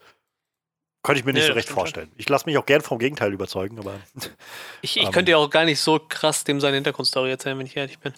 Aber weißt du, was mir auch gerade so einfällt? So, ein- so ein Kingpin wäre ja auch vielleicht nochmal nicht schlecht irgendwie, ne? Hatten wir auch lang nicht mehr. das gab es ja sowieso schon immer seit Daredevil schon so die große, so ein bisschen Fankampagne zu sagen, bringt Vincent Ja, D'Onofrio zum aus Beispiel. Kingpin ins, ins große MCU so und lasst ihn auf Spidey treffen. So. Äh, Ich hatte da schon Bock drauf, auf der anderen Seite denke ich mir auch so, eigentlich funktioniert der Kingpin so gut in Ja, dieser Daredevil-Welt. Ich weiß nicht, ob der in dieser bisschen aufgedrehten Teenager-Spider-Man-Welt funktioniert. So, wenn Spidey auf einmal auf den Typen trifft, der manch, manche seiner Handlanger irgendwie mit einer Autotür enthauptet. So. Ja, das stimmt schon. Das ist irgendwie vielleicht ein großer Clash, ich weiß nicht so recht.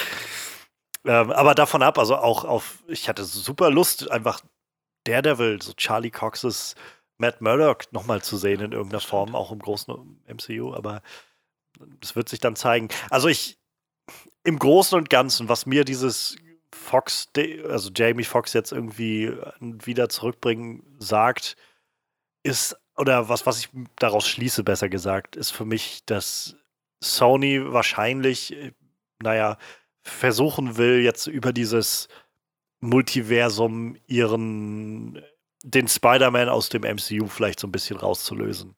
Ähm, denn wenn ich mich recht, also es gab ja vor ein, zwei Jahren war das jetzt, ich glaube letztes Jahr, letztes Jahr war das, glaube ich, wo ähm, der, der, die News kam, dass Spider-Man halt das MCU verlässt, weil dieser Vertrag nicht mhm. verlängert wurde, diese Übereinkunft zwischen Sony und Marvel. Und dann sind sie dann doch noch zu einer neuen Lösung gekommen. Und wenn ich mich recht erinnere, beinhaltete diese Lösung sowas wie, dass er nochmal einen neuen Solo-Film bekommt, halt den, den, was auch immer das jetzt sein wird, drei, Teil 3, Home Invasion, was weiß ich, wie der dann heißen wird. Und äh, ich glaube noch irgendwie ein, zwei Auftritte in den größeren MCU-Sachen oder sowas. Und dann ist der Deal auch durch. Und keine Ahnung, was sie dann planen und ob sie dann weitermachen wollen oder nicht. Aber ich könnte mir gut vorstellen, so wie Sony sich jetzt gerade sieht, mit einem Venom-Film, der für mein Empfinden doch wieder alle erwarten sehr finanziell erfolgreich war. ähm, das und jetzt dem Morbius-Film, den sie da anpeilen, wo sie ja auch schon nochmal angedeutet haben, dass hier äh, der äh, äh, ähm, Michael Keaton auch dabei ist und so. Ich schätze, die wollen so das Multiversum aufmachen und Spidey so ein bisschen aus diesem gesetzten MCU rausholen und ja, dass Spidey endlich Venom treffen kann, dass Spidey ähm, auf Morbius treffen kann und diese ganzen Figuren, die bisher alle nicht so da drin waren, dass sie ihren Sinister Six-Film bekommen, den sie schon seit, weiß ich nicht, 20 Jahren oder so planen. Ich habe das Gefühl, jedes Mal, wenn Spider-Man irgendwo neu ge rausgebracht wird, ist Sony direkt da und sagt, okay, Sinister Six-Film. Okay, ich weiß auch nicht so recht warum, aber das scheint ihr Plan zu sein. Und weiß ich nicht, meine Vorstellung ist so, dass sie dann wahrscheinlich erstmal sagen können, nö, wir, wir brauchen jetzt erstmal den Marvel-Deal nicht mehr, weil wir haben ja jetzt irgendwie unser Venom-Franchise, was gut funktioniert hat. Und wenn Spidey jetzt auf den trifft und so, dann wird das alles ganz cool und dann brauchen wir jetzt mal das MCU nicht mehr. Und dann haben sie aber vielleicht immer noch die Gelegenheit zu sagen, wenn das doch alles vor die Wand gefahren wird, ja, ups, da öffnet sich ein Portal und Spidey ist wieder im MCU. So. Ja, das stimmt. Ich bin mal gespannt, wo das noch hinläuft, aber wie gesagt, bei Sony kann man nie wissen. Ja, es ist so ein bisschen, ja, so ein bisschen schwierig geworden in den letzten Jahren, da irgendwas vorher zu sehen. Und ich meine, man muss sagen, der dritte Spider-Man-Film jetzt mit Tom Holland wird auch wieder von John Watts gemacht, der die ersten zwei schon gemacht hat. Und die waren gut. Die waren sehr gut sogar, finde ich. Also ich meine, insofern kann man vielleicht auch ein bisschen Vertrauen daran haben. Gerade auch, weil letztendlich Marvel, Kevin Feige wird daran in, involviert sein in irgendeiner Form. Also ja, man muss vielleicht jetzt noch nicht, noch nicht irgendwie, ähm, weiß ich nicht, noch nicht gleich das, das Ende von Spider-Man wieder hervorsehen, obwohl es das letzte Mal passiert ist mit, mit äh, Electro. Aber ja, es, es, lässt einem doch so ein bisschen Stirnrunzeln zurück, habe ich das ja, Gefühl. Nun gut. Ja, mal gucken, was das wird. Mal gucken, was das überhaupt wird, wann dieser Spider-Man-Film dann überhaupt in Produktion gehen kann und so. Vielleicht wird das auch alles verschoben werden müssen, bis Tom Holland dann auch Mitte 30 ist oder so, keine Ahnung. Und dann haben wir dann schon wieder so ein Tobey Maguire-Szenario, wo er irgendwie gerade aus der Highschool kommt und aussieht, als ob er irgendwie eigentlich schon seinen dritten Job hat. Ja. Ähm, Mal schauen. Dann würde ich sagen, sind wir jetzt erstmal soweit durch mit unseren News und irgendwie so ein bisschen unserem, konnten uns mal so ein bisschen befreien von so einiger Last, die wir da hatten. Ähm, und können noch mal in ein, zwei Filme reingucken. Wir haben jetzt noch mal so ein paar kleine, so ein bisschen Vorstellen von ein, zwei Runden. Und ähm, ich würde, glaube ich, einfach mal anfangen, denn ich habe gar nicht so viel zu sagen, beziehungsweise ähm, dann, dann kann man irgendwie sich, glaube ich, auf den neuesten und wahrscheinlich relevanteren ähm, Film mit Bill and Ted Face the Music danach konzentrieren. Ich habe mir einen Film angeguckt namens The Tall Man. Und wie Manuel schon gesagt hat im, äh, im, Vorfeld, also jetzt als wir angefangen haben, der Film ist von Pascal Logier. Ja, genau, irgendwie so. Ja. Aussprechen. Pascal Logier. Ähm, seines Zeichens französischer Regisseur, der ähm, ja vor allem, glaube ich, mit dem Film Martyrs, Martyrs, äh, weiß nicht genau, wie man das ja, Ganze ausspricht. auch französisch im Original. Ähm, ja. Le Martyrs oder so, keine Ahnung. ähm, ja, glaube ich, in der, in der Horrorszene irgendwie ganz schön ganz schön Eindruck hinterlassen hat. Und also ich, ich habe von dir schon immer wieder gehört, dass das halt dein absoluter Lieblingsfilm aller Zeiten ist.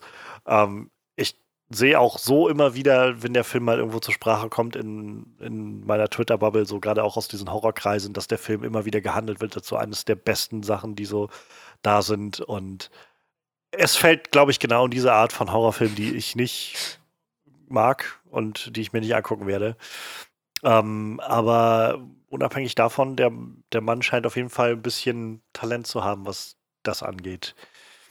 Ähm, ja, ich habe tatsächlich nicht gewusst, dass The Tall Man von ihm war. Also, oder ist. Der Film ist The Tall Man von 2012.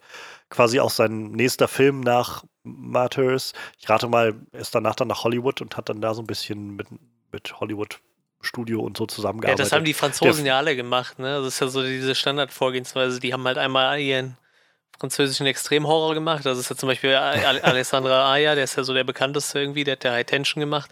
Und ich glaube danach direkt Hills Have Ice Remake und Piranha und so. Also der ist ja direkt nach Amerika gegangen.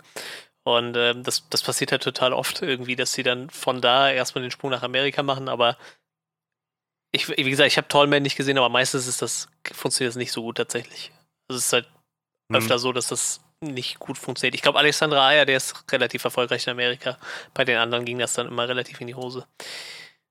Aber wie gesagt, Tollman, ich, da musst du mir was zu erzählen. Ähm, Gaspar Noir ist doch, glaube ich, auch Franzose. Ja, oder? das ist der, der einfach seit 20 Jahren einen ekelhaften Film nach dem anderen raushaut. So. Also ich habe bloß Climax gesehen und das war schon abgedreht genug. Äh, ich habe äh, ganz viel von dem gesehen. Ich habe auch ziemlich viel von dem, aber die, die sind halt alle auf eine andere Art und Weise echt wieder so. Aber ich glaube, der Mann ja. ist halt echt ein ganz kranker Geist. ist ein bisschen wie äh, Lars von Trier, glaube ich, so. Wo sich auch die Geilste ja. entscheiden irgendwie an dem Mann. Ja. Ja, also ich, ich wusste nicht, dass äh, The, äh, The Tall Man von, von Pascal Logier ist. Ich weiß auch nicht, ob ich ihn tatsächlich dann geguckt hätte. Weil ich glaube, hätte ich das gewusst, dass das der von Matthäus ist, also gar nicht, dass das jetzt was über den Film selbst aussagt, aber im Vorfeld, glaube ich, hätte ich gewusst, der Regisseur von Matthäus, von diesem Film, von dem ich schon so viel gehört habe, hat diesen Film gemacht, hätte ich wahrscheinlich gesagt, ohne dass ich was weiß über diesen Film, ich glaube, das wird nichts für mich sein. ähm, ich hatte aber im Vorfeld, konnte ich mich erinnern, bei The Tall Man schon immer mal in meiner Twitter-Timeline äh, im letzten Jahr, weil der, glaube ich, vor ein paar Monaten ist der, glaube ich, bei, bei Amazon gelandet gewesen oder so. Und da hatte ich noch mal so ein bisschen Rückmeldung, bloß wo so ganz kurz stand, ja, das ist äh, ziemlich, ziemlich gutes Ding, ziemlich überraschend und so, sollte man sich mal geben, irgendwie besser als man glaubt und solche Sachen. Und war ich, habe ich so gedacht, okay, dann schaust du da mal rein, was soll's. Und ähm, der Film, ich will gar nicht zu viel sagen, weil der Film tatsächlich viel arbeitet mit so Verqueren von Erwartungen und Widerlegen und Twists und Turns, die man nicht wirklich kommen sieht oder so. Ähm, aber die, die Grundprämisse ist im Prinzip, das Ganze spielt in so einer Kleinstadt in, äh, ja, irgendwo in Amerika. So ein, so ein kleines Kaff irgendwo auf dem Land. Die, auch die Leute, die da leben, sind halt so ein bisschen hinterwäldlerisch nicht Hinterwäldler, also jetzt hat man, glaube ich, so ein Hillybilly gleich im Kopf, so nicht. Aber halt schon, man, man hat schon das Gefühl, das sind halt einfach so Leute, die, also Generationen über jetzt hier einfach in diesem kleinen Kaff gelebt haben. Und äh, das meiste sind irgendwie entweder Truckerfahrer oder sowas oder ähm, Leute, die früher in der Mine ge gearbeitet haben, die da irgendwie war, aber die wurde dann irgendwann stillgelegt, die Mine. Und jetzt sind viele arbeitslos und sowas irgendwie. Und äh, auf jeden Fall verschwinden da erstaunlich viele Kinder. Und dann hat sich irgendwie in der Stadt diese, ja, so eine Urban Legend irgendwie rumge rumgetragen von diesem Tall Man, der auftaucht und die Kinder dann wegträgt und, und wegschleppt. Und ja, ähm, das Ganze zentriert sich um äh, Jessica Biels Charakter, die halt da arbeitet in der Stadt als so eine, so eine Krankenschwester. Ähm, ich glaube, ganz zu Anfang sieht man, wie sie, ähm, wie sie hilft bei einer Teenager-Schwangerschaft das Kind zur Welt zu bringen. Und sie hat halt selbst auch, äh, auch Kinder und der, also das kleine Kind, der kleine Sohn, den sie da hat, ähm, wird dann halt eines Abends entführt. Und sie, also sie ist halt dann da im Raum und kann dann noch sehen, wie quasi so eine vermummte Gestalt mit dem Kind im Arm dann irgendwie abhaut und dann rennt sie ihm hinterher und dann gibt es eine Verfolgungsjagd. Und ab da entspinnt sich das dann und das sind so die ersten 30 Minuten oder so, die ich jetzt beschrieben habe. Und dann passiert halt eine Menge und es gibt halt viele Twists und Turns, die dann noch so kommen. Und ähm, also ich hätte nicht gedacht, dass der Film da endet. Also als der Film anfing, hätte ich nicht gedacht, dass der Film da endet, wo er eben endete. Ähm, vielleicht gleich gesagt, so nur nach allem, was ich von Matthäus gehört habe, das ist jetzt der, also The Tall Man ist halt kein, kein Splatter, irgendwie Torture-Film oder sowas. Ähm, das ist mehr, es ist schon ein Horrorfilm spürbar, aber es ist wirklich mehr ein Horror-Thriller, der halt mehr darauf setzt, so Spannung zu erzeugen und so ein bisschen die Story vorantreiben zu lassen. Ähm, es gab jetzt jedenfalls nicht viele Momente, wo das Ganze eigentlich gar keine, wenn ich so recht drüber nachdenke, keine Momente, die so auf massive Brutalität und, und so Darstellung von grafischer Gewalt gesetzt hätte in irgendeiner Form oder so um, keine Ahnung, was, um, um Effekte zu erzeugen, sondern es ging wirklich mehr so um die Figuren und ähm, die Spannung, die irgendwie im, im, Raum steht durch die Gefahren, die dann da entstehen. Jessica Biel ist sehr, sehr gut. Ähm, ich, ich weiß nicht, Jessica Biel habe ich lange nicht auf dem Schirm gehabt. Die war irgendwie so eine, in meinem Kopf war das einfach so ein bisschen wie so eine, wie so eine It-Frau, so eine It-Lady irgendwie, die, weil ich einfach nur so über, keine Ahnung, über irgendwelche Schlagzeilen irgendwie mal was von Jessica Biel gehört habe, dann war mir so vage im Kopf, dass sie mit Justin Timberlake verheiratet ist oder war, ich weiß es nicht. Ähm, so genau verfolge ich das tatsächlich nicht. Dann hatte sie mal irgendwann eine, eine Nebenrolle in, also so, so ein Cameo-Auftritt in Bojack Horseman, wo sie ab und an mal aufgetaucht ist, als so eine Ex-Frau von, ähm, von Mr. Peanut Butter, glaube ich, wo sie sich auch selbst gesprochen hat und auch so ein bisschen selbst aufs Korn genommen hat.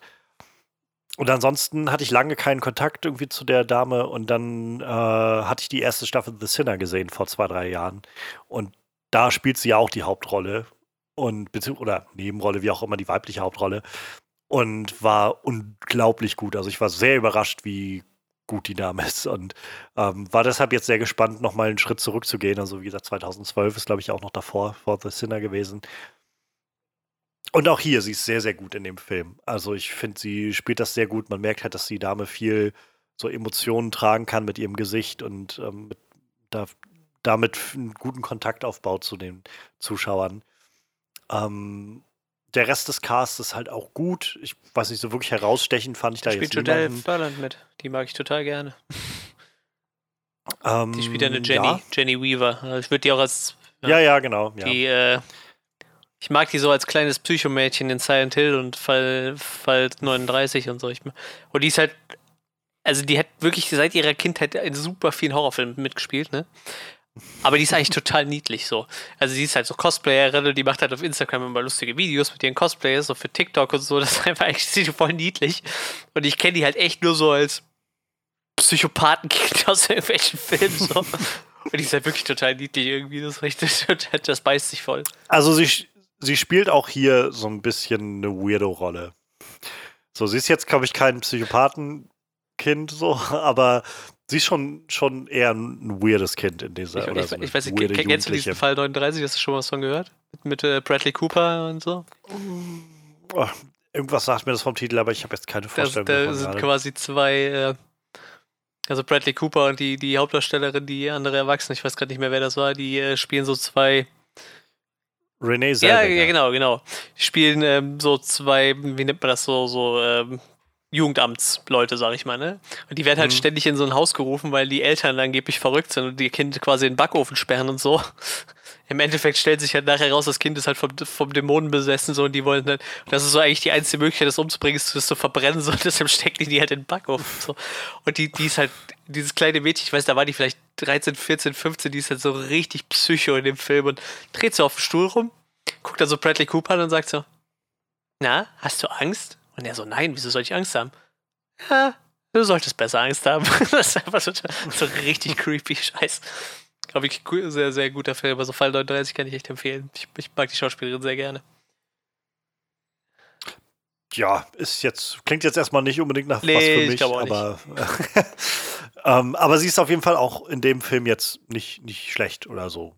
Sie, ihre Rolle ist jetzt halt, ich will nicht sagen klein, sie ist halt, spielt halt schon auch irgendwo eine zentrale Rolle, aber so das, der Fokus ja, liegt halt doch auf Jessica Biel in dem Film.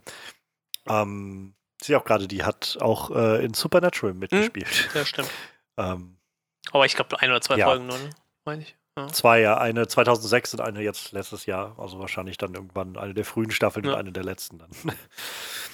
ähm, ja, und, und, wie gesagt, also es, es geht dann, es entspinnt sich dann so ein bisschen. Ich will, glaube ich, gar nicht mehr sagen, wie gesagt, weil wirklich viel passiert, viele so Twists und Turns kommen.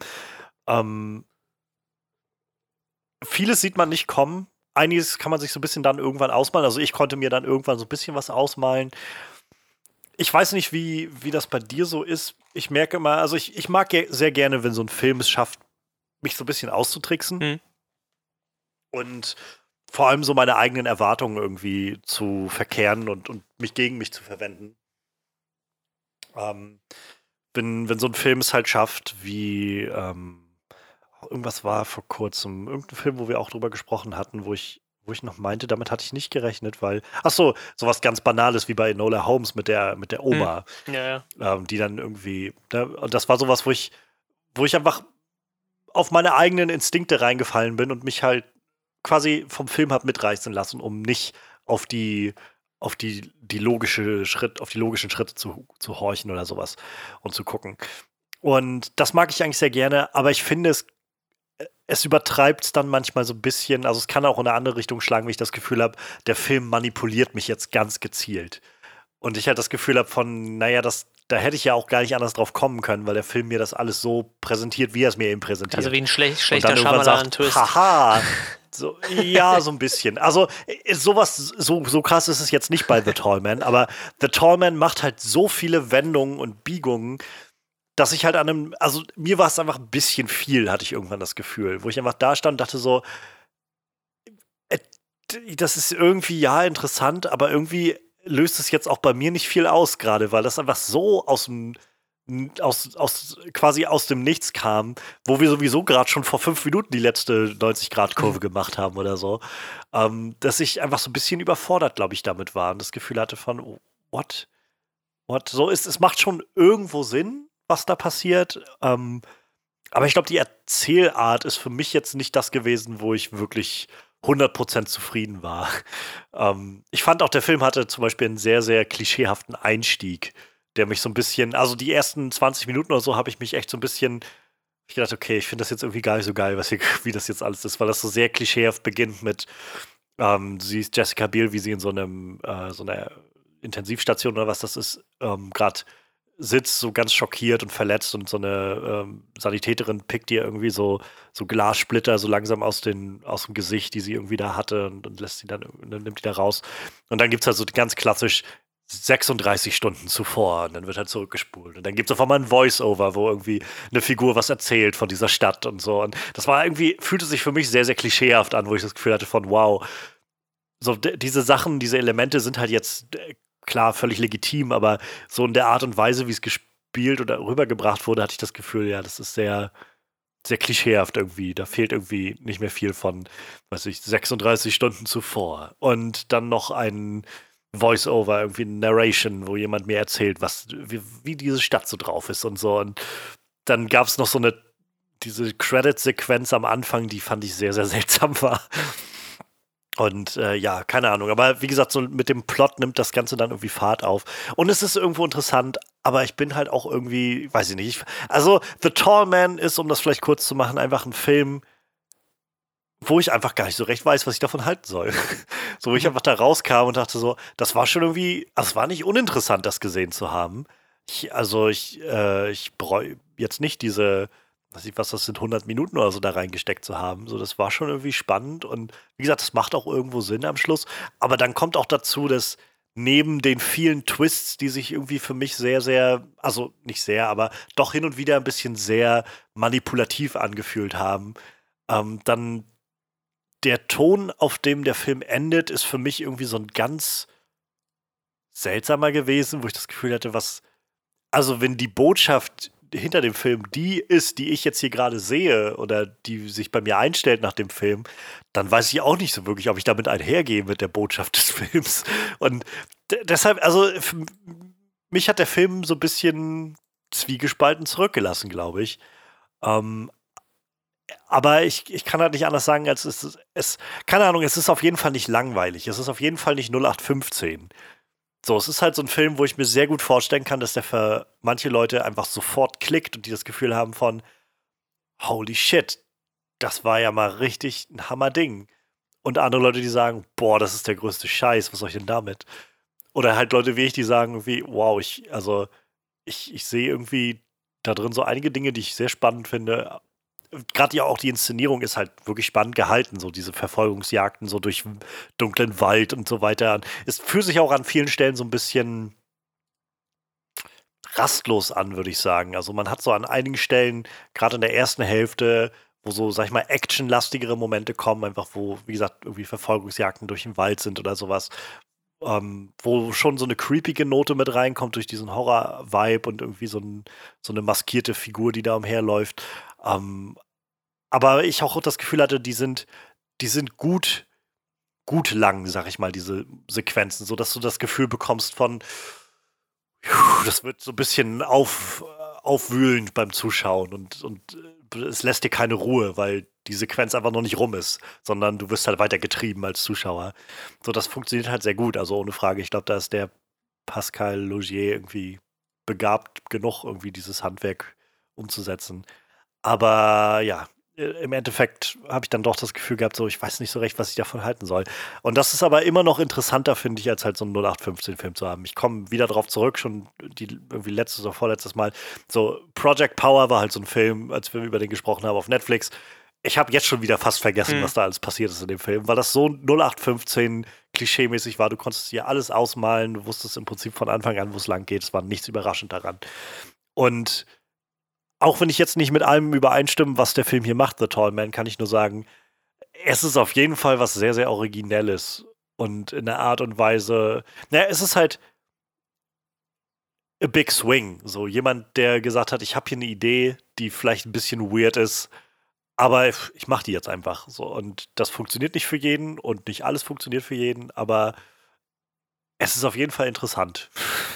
Und äh, ich kann insofern nur sagen, ja, also schaut euch das Ganze vielleicht mal an. Jetzt nutzt vielleicht auch, wenn ihr Lust habt, gerade im, äh, im Oktober mal so, so einen Abend, den ihr für Horror oder sowas vorgesehen habt und schaut euch auch einfach mal The Tall Man an. Ich glaube, der Film ist auf relativ vielen Ich sehe gerade also Amazon ihn, und Sky auf jeden Fall. Also Sky Go, Sky genau. Ticket und Amazon. Ich hatte ihn bei Sky geguckt und bei Amazon ist er nämlich auch, genau.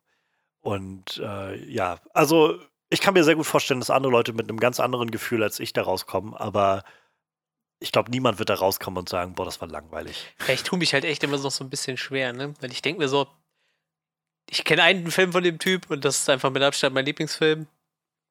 Die Frage ist, was kann danach noch kommen? So, ne?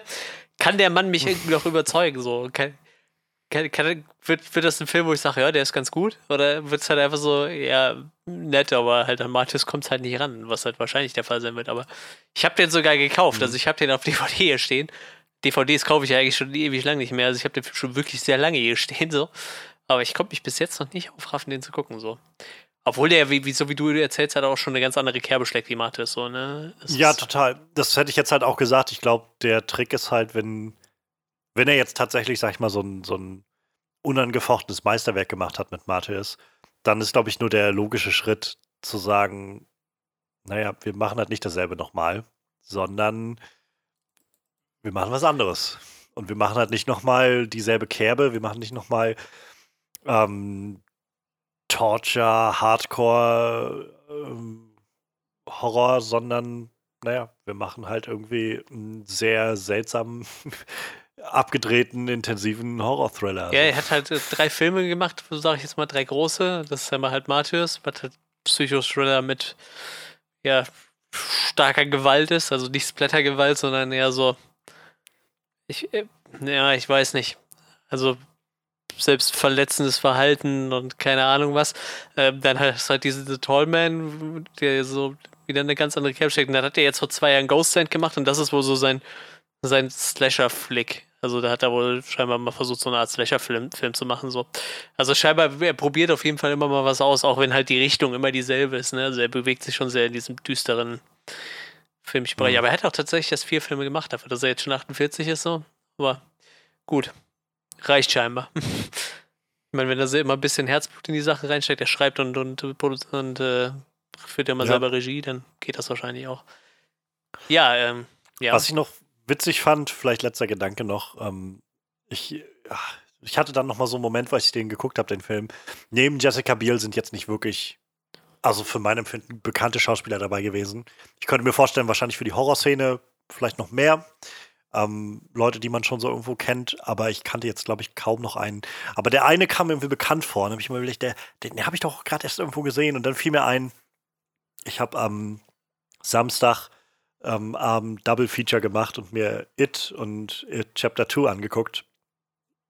Und da spielt quasi der mit Teach Grant heißt der Schauspieler, der in It Chapter 2 den erwachsenen äh, Bowers spielt.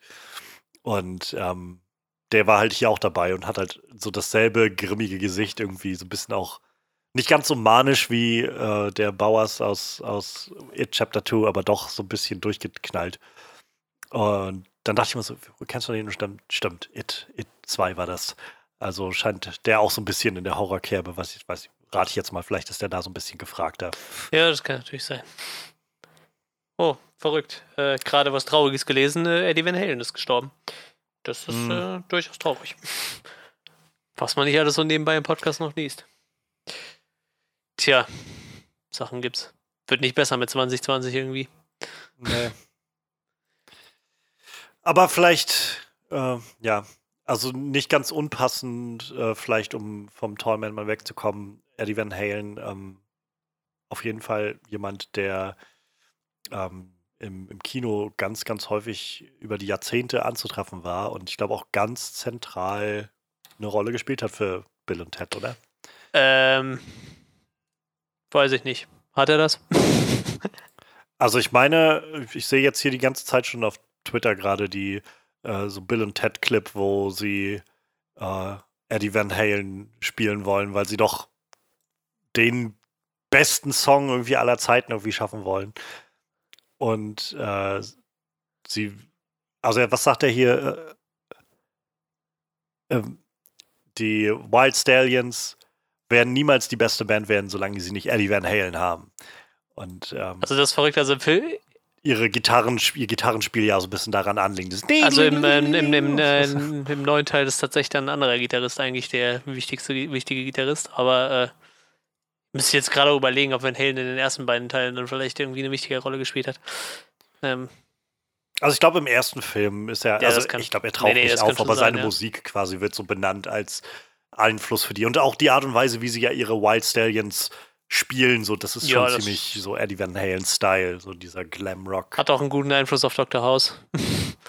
Gibt so eine Folge, wo äh, Dr. House kein Team mehr hat und nicht mehr arbeitet und dann hat er so eine Flying V in seinem Büro stehen und, und äh, macht er dieses Tapping, was, was, was Eddie Van Halen quasi so groß gemacht hat. Und, äh, ja. Und dann sagt, äh, kommt sein Chef rein und sagt, haben Sie die letzten Wochen nichts gemacht? Das ist der wo ist das Lernen von Eddie Van Halens Tapping-Technik? Nichts. In welcher Welt leben Sie eigentlich? Und dann steht er da und tappt da so rum. Ja, ein bisschen schade tatsächlich. Ich, ich habe nicht so viele Songs von denen gemacht, aber die paar, die, die ich dann gerne gehört habe, die habe ich auch echt oft gehört.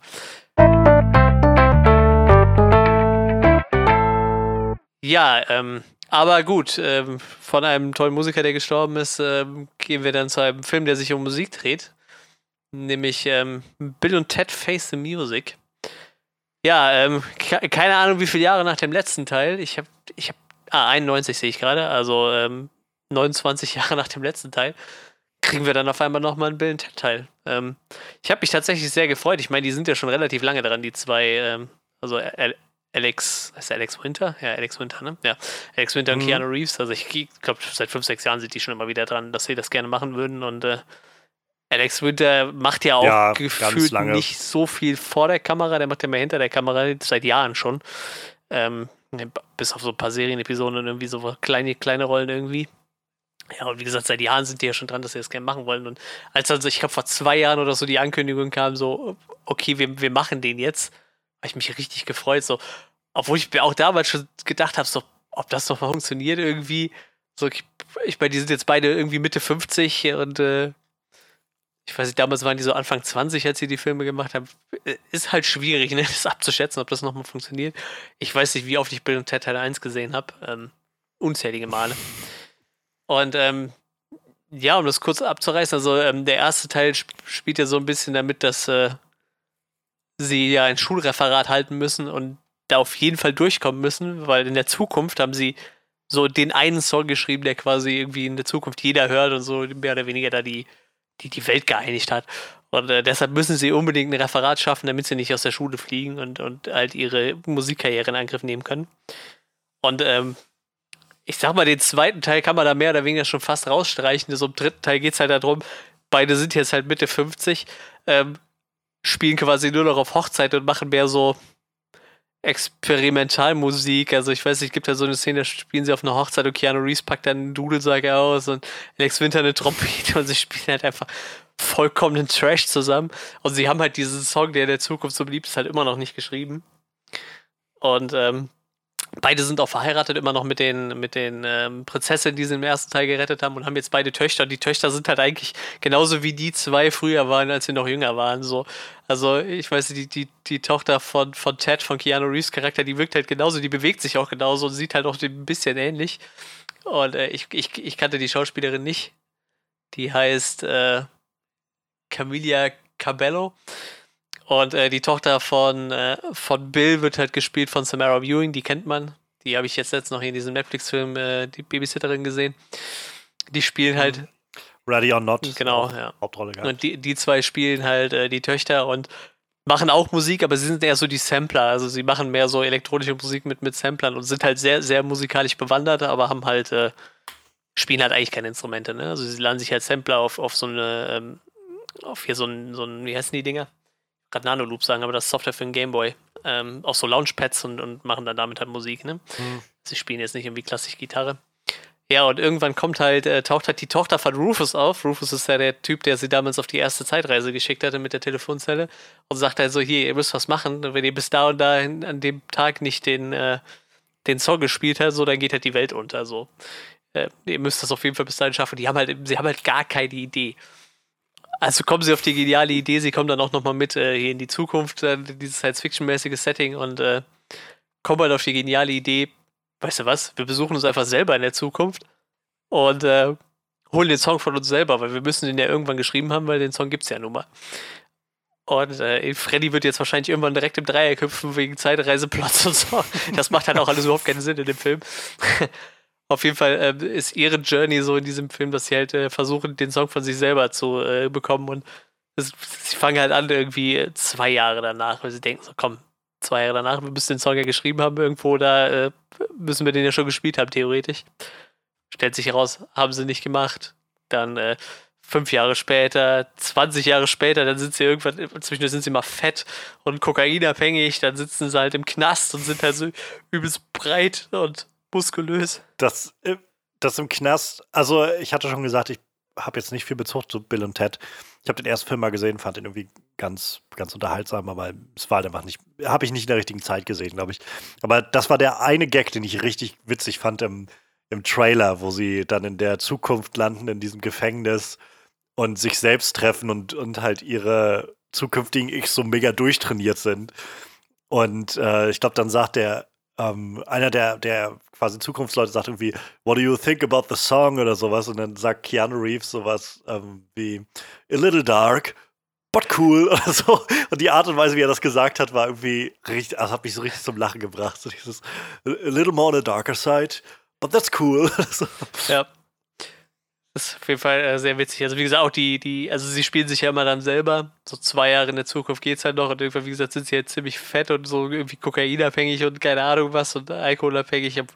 Wo dann äh, Ted, also Keanu Reeves Charakter meint dann so, ich hab, hab doch nie getrunken so und so. Ja, irgendwann fängst du damit an so. das ist halt, ist halt wirklich sehr lustig und äh, sie sind dann auch äh, nicht bei, äh, also sie sind dann in der Villa und denken so, boah, wir haben es scheinbar geschafft, so, wir haben den Song wohl geschrieben, so, gehen halt in die Villa rein und nachher stellt sich raus, sie haben die Villa quasi mehr oder weniger nur geklaut von Dave Grohl, so, das ist eigentlich seine Villa und irgendwann kommt er dann nach Hause so, sagt, ey, was macht ihr in meiner Wohnung, so, und dann steht so Dave Grohl vor der Tür. Ja, wie gesagt, denen ihre Mission ist halt, sie versuchen von, ihren, von sich selber quasi den Song irgendwie zu bekommen, weil wer sollte es besser wissen als sie selber? Aber ihre Töchter denken sich so, ja, ich weiß nicht, ob das funktioniert. So, vielleicht sollten wir irgendwie gucken, dass wir denen eine anständige Band zusammenstellen, mit denen man äh, halt einen Song machen kann. So und ja, wo fängt man da an? So, also wie gesagt, die haben halt ein relativ gutes Musikverständnis. Ja, fliegen sie halt in die 70er zu Jimi Hendrix so und denken sich so, holen wir uns halt den besten Gitarristen, den wir so kennen, so, fragen wir halt Jimi Hendrix und landen dann halt bei Jimi Hendrix irgendwo Backstage und meinen so, ja, wir brauchen nicht für einen Song und Jimi Hendrix sagt dann so, Alter, ich weiß gar nicht, wer ihr seid, so, was, was, was wollt ihr überhaupt von mir, so, blitzen dann halt bei ihm ab. Ich sagte, äh, alles immer sehr, sehr äh, nette Leute gecastet. Ich, die, man kennt die, glaube ich, alle nicht, aber schon Leute, die ihn immer relativ ähnlich sehen. Und dann stehen sie halt da und denken so, ja, scheiße, mit wem kann man denn Jimi Hendrix ködern? So, ja, fliegen wir halt nach New Orleans in den 20ern und holen uns halt Louis Armstrong, so den besten Trompeter irgendwie, besten Jazz-Trompeter aus der Zeit. Und landen halt in, in, New Orleans und den kriegen sie dann irgendwie relativ schnell überzeugt mitzukommen. So, er spielt da gerade äh, Oh, when the Saints go marching in, irgendwie mit seiner.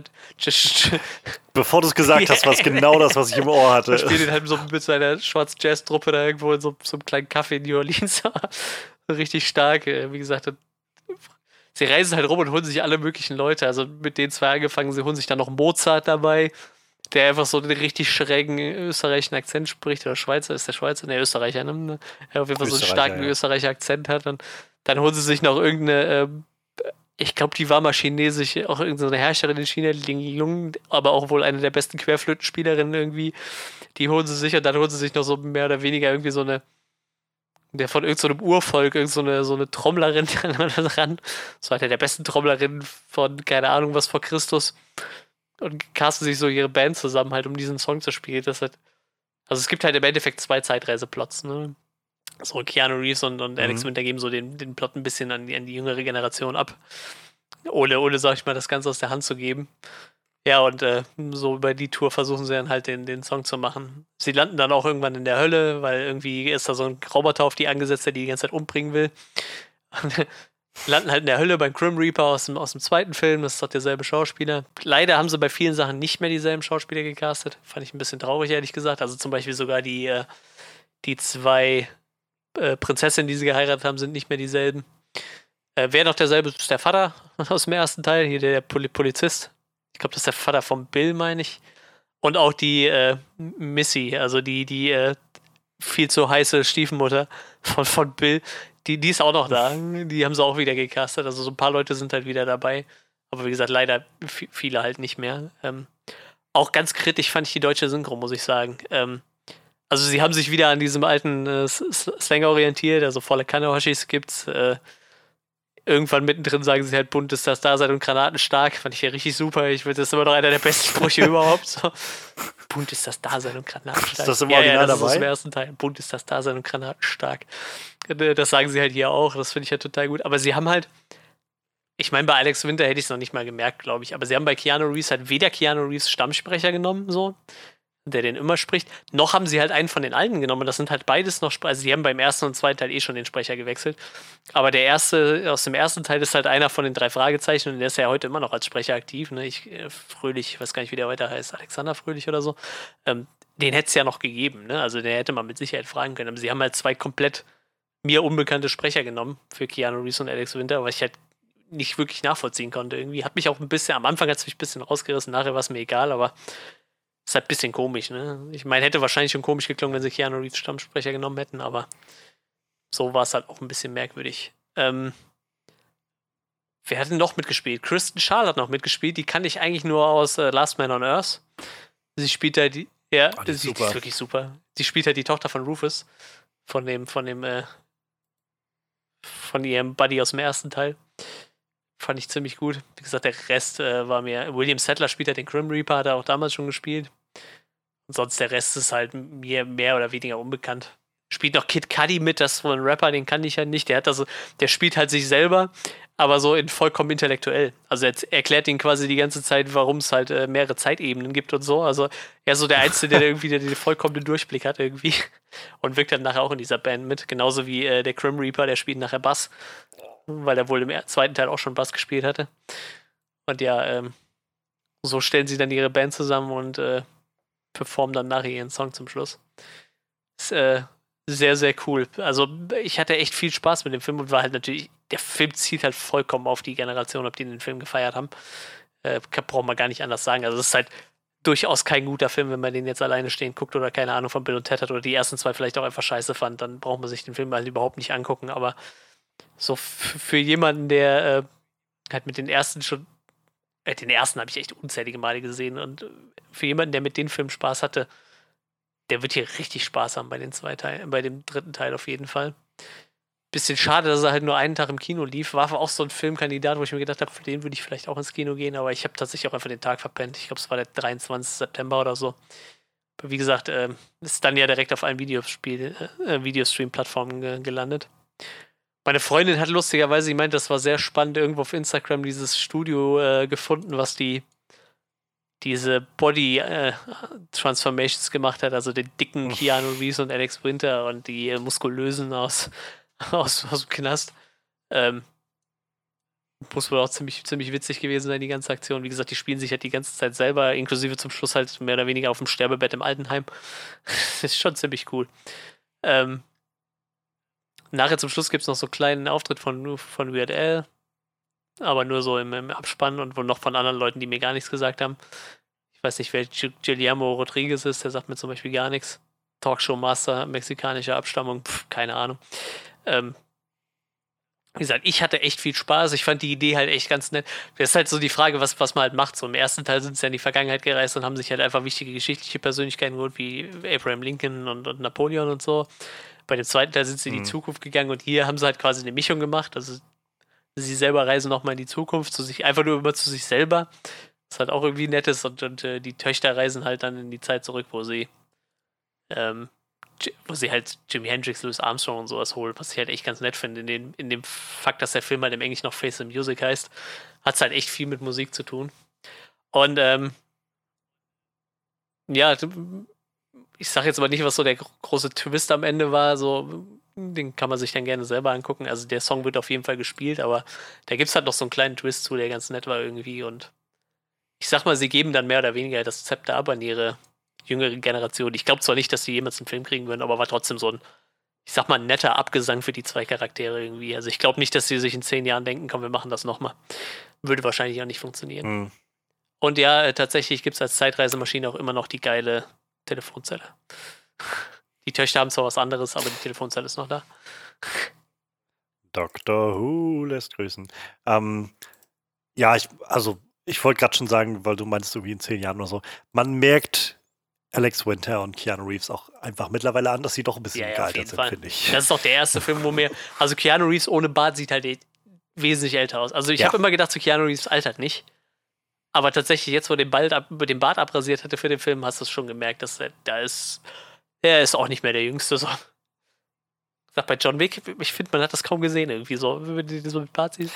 Der ja. Bart kaschierte halt so die, die genau, Wangenknochen ja. und die Falten halt sehr gut. Ne? Bei Alex Winter hast du es halt direkt gesehen, aber wie gesagt, den habe ich halt auch.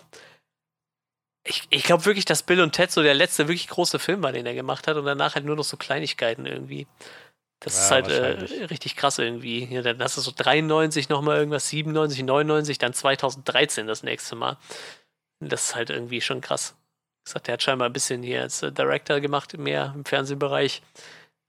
Aber es ist halt auch krass. Ich wüsste mal gerne, was so einer dann macht, womit er sein Geld verdient irgendwie, ne? Ich weiß nicht, ob der viel Theater gemacht hat vielleicht. Ich weiß es nicht. Oh, Aber ja, wie gesagt. Hat sich auf jeden Fall nochmal, also auch er großartig in dem Film. Also ich mochte die beide sehr gerne, auch ihn, Keanu Reeves. Es ist halt schön, wenn diese zwei Schauspieler das schaffen, nach so vielen Jahren in diese Rollen ja. zurückzukehren und dann gerade auch mit dem großen Altersunterschied trotzdem diesen Spirit wieder einzufangen. Das war halt, was ich viel gelesen habe zu dem Film. Es war so ein, ja, wenn man, keiner, wenn man Fan von ähm, Bill und Ted ist, dann ist das wahrscheinlich genau ja, für einen gemacht.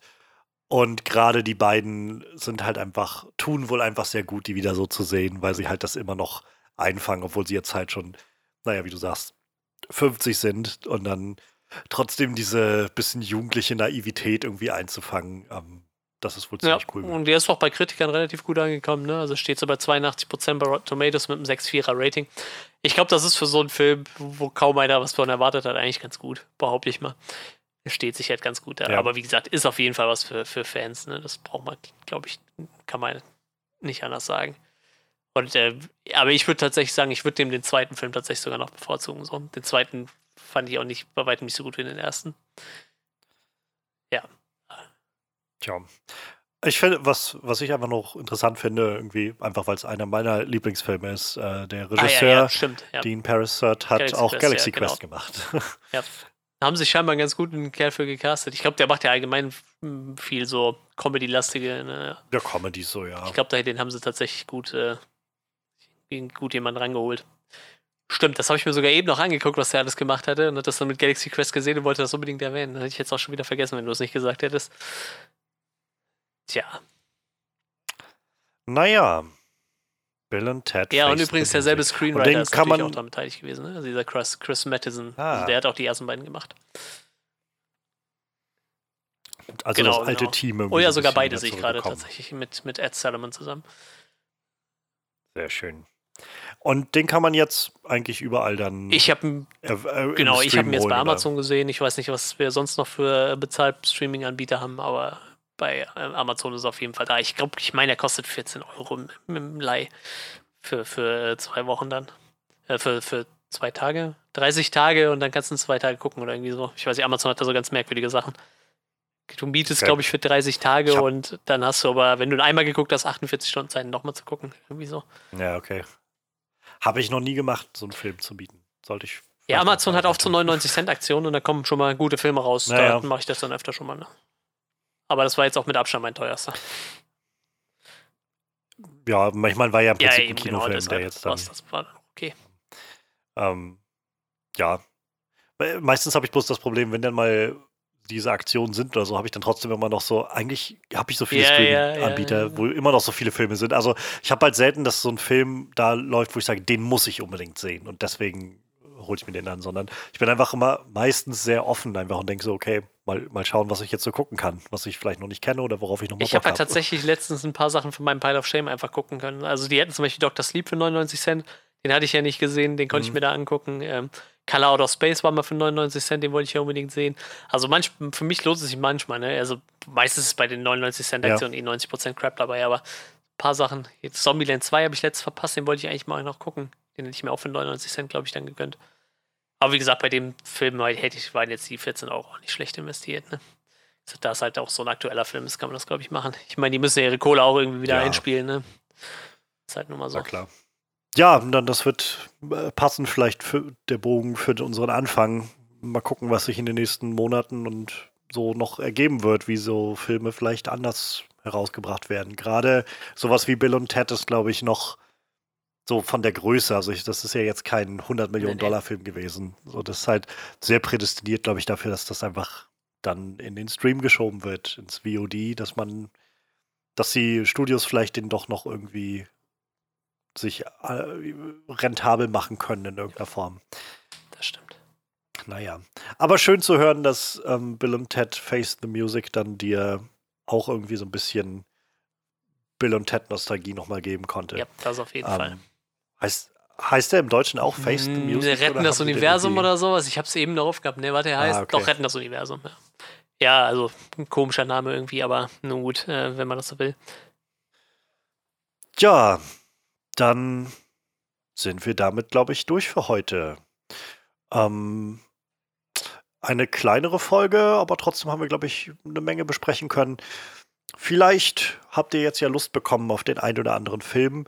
Ähm, habt ihr Bill und Ted Face the Music gesehen? Habt ihr The Tall Man gesehen? Lasst uns gerne wissen, was ihr von den Filmen gehalten habt. Oder ob ihr Lust habt, sie zu gucken. Ähm, ihr könnt uns immer erreichen unter der E-Mail-Adresse on.screen.review at gmail.com und äh, über unsere Social-Media-Kanäle, die wir haben. Also unser Podcast, der Onscreen Podcast wird bei Soundcloud gehostet. Da könnt ihr gerne kommentieren, wenn ihr das möchtet. Ähm, ihr findet uns auch auf unserer Homepage onscreenreview.de. Ihr findet uns ähm, auf Facebook Onscreen Review. Ihr findet uns vor allem auch, den, also den Onscreen Podcast bei iTunes. Da würden wir uns auch sehr freuen, wenn ihr da mal reinschaut und vielleicht so eine Bewertung da lasst oder so. Und ähm, ansonsten, ja, die üblichen Social Media Kanäle sind irgendwie erreichbar. Mich findet ihr bei Twitter at jkonscreen. Und äh, ihr findet mich auch bei Instagram. Da bin ich jojo.hazit. Ähm, und Manuel findet ihr auch bei Instagram mit zwei Kanälen Travel Ugly und den Space Luchadores. Es ist alles verlinkt in der Beschreibung, also ihr könnt dann einfach draufklicken und gelangt dann direkt dorthin, wo ihr hin möchtet. Wir freuen uns sehr, dass ihr heute noch da wart, auch zu solch später Stunde. Wir haben jetzt gerade die 22 Uhr überschritten bei uns, gerade in der Aufnahme. Ähm, ich rate mal, nächste Woche wird das wahrscheinlich wieder ein bisschen früher passieren können mit der Aufnahme. Ähm, ja, keine Ahnung, was wir nächste Woche machen. Irgendwas wird uns bestimmt einfallen. Wie schon gesagt, es gibt ja so viele Streaming-Portale mit so vielen Filmen und so viel Programm, was wir uns schaffen können. Also wir finden auf jeden Fall was. Und wir hoffen, ihr seid nächste Woche auch wieder da. Und in diesem Sinne, bleibt gesund, wascht euch gut die Hände und ja, macht's gut und bis dann. thank you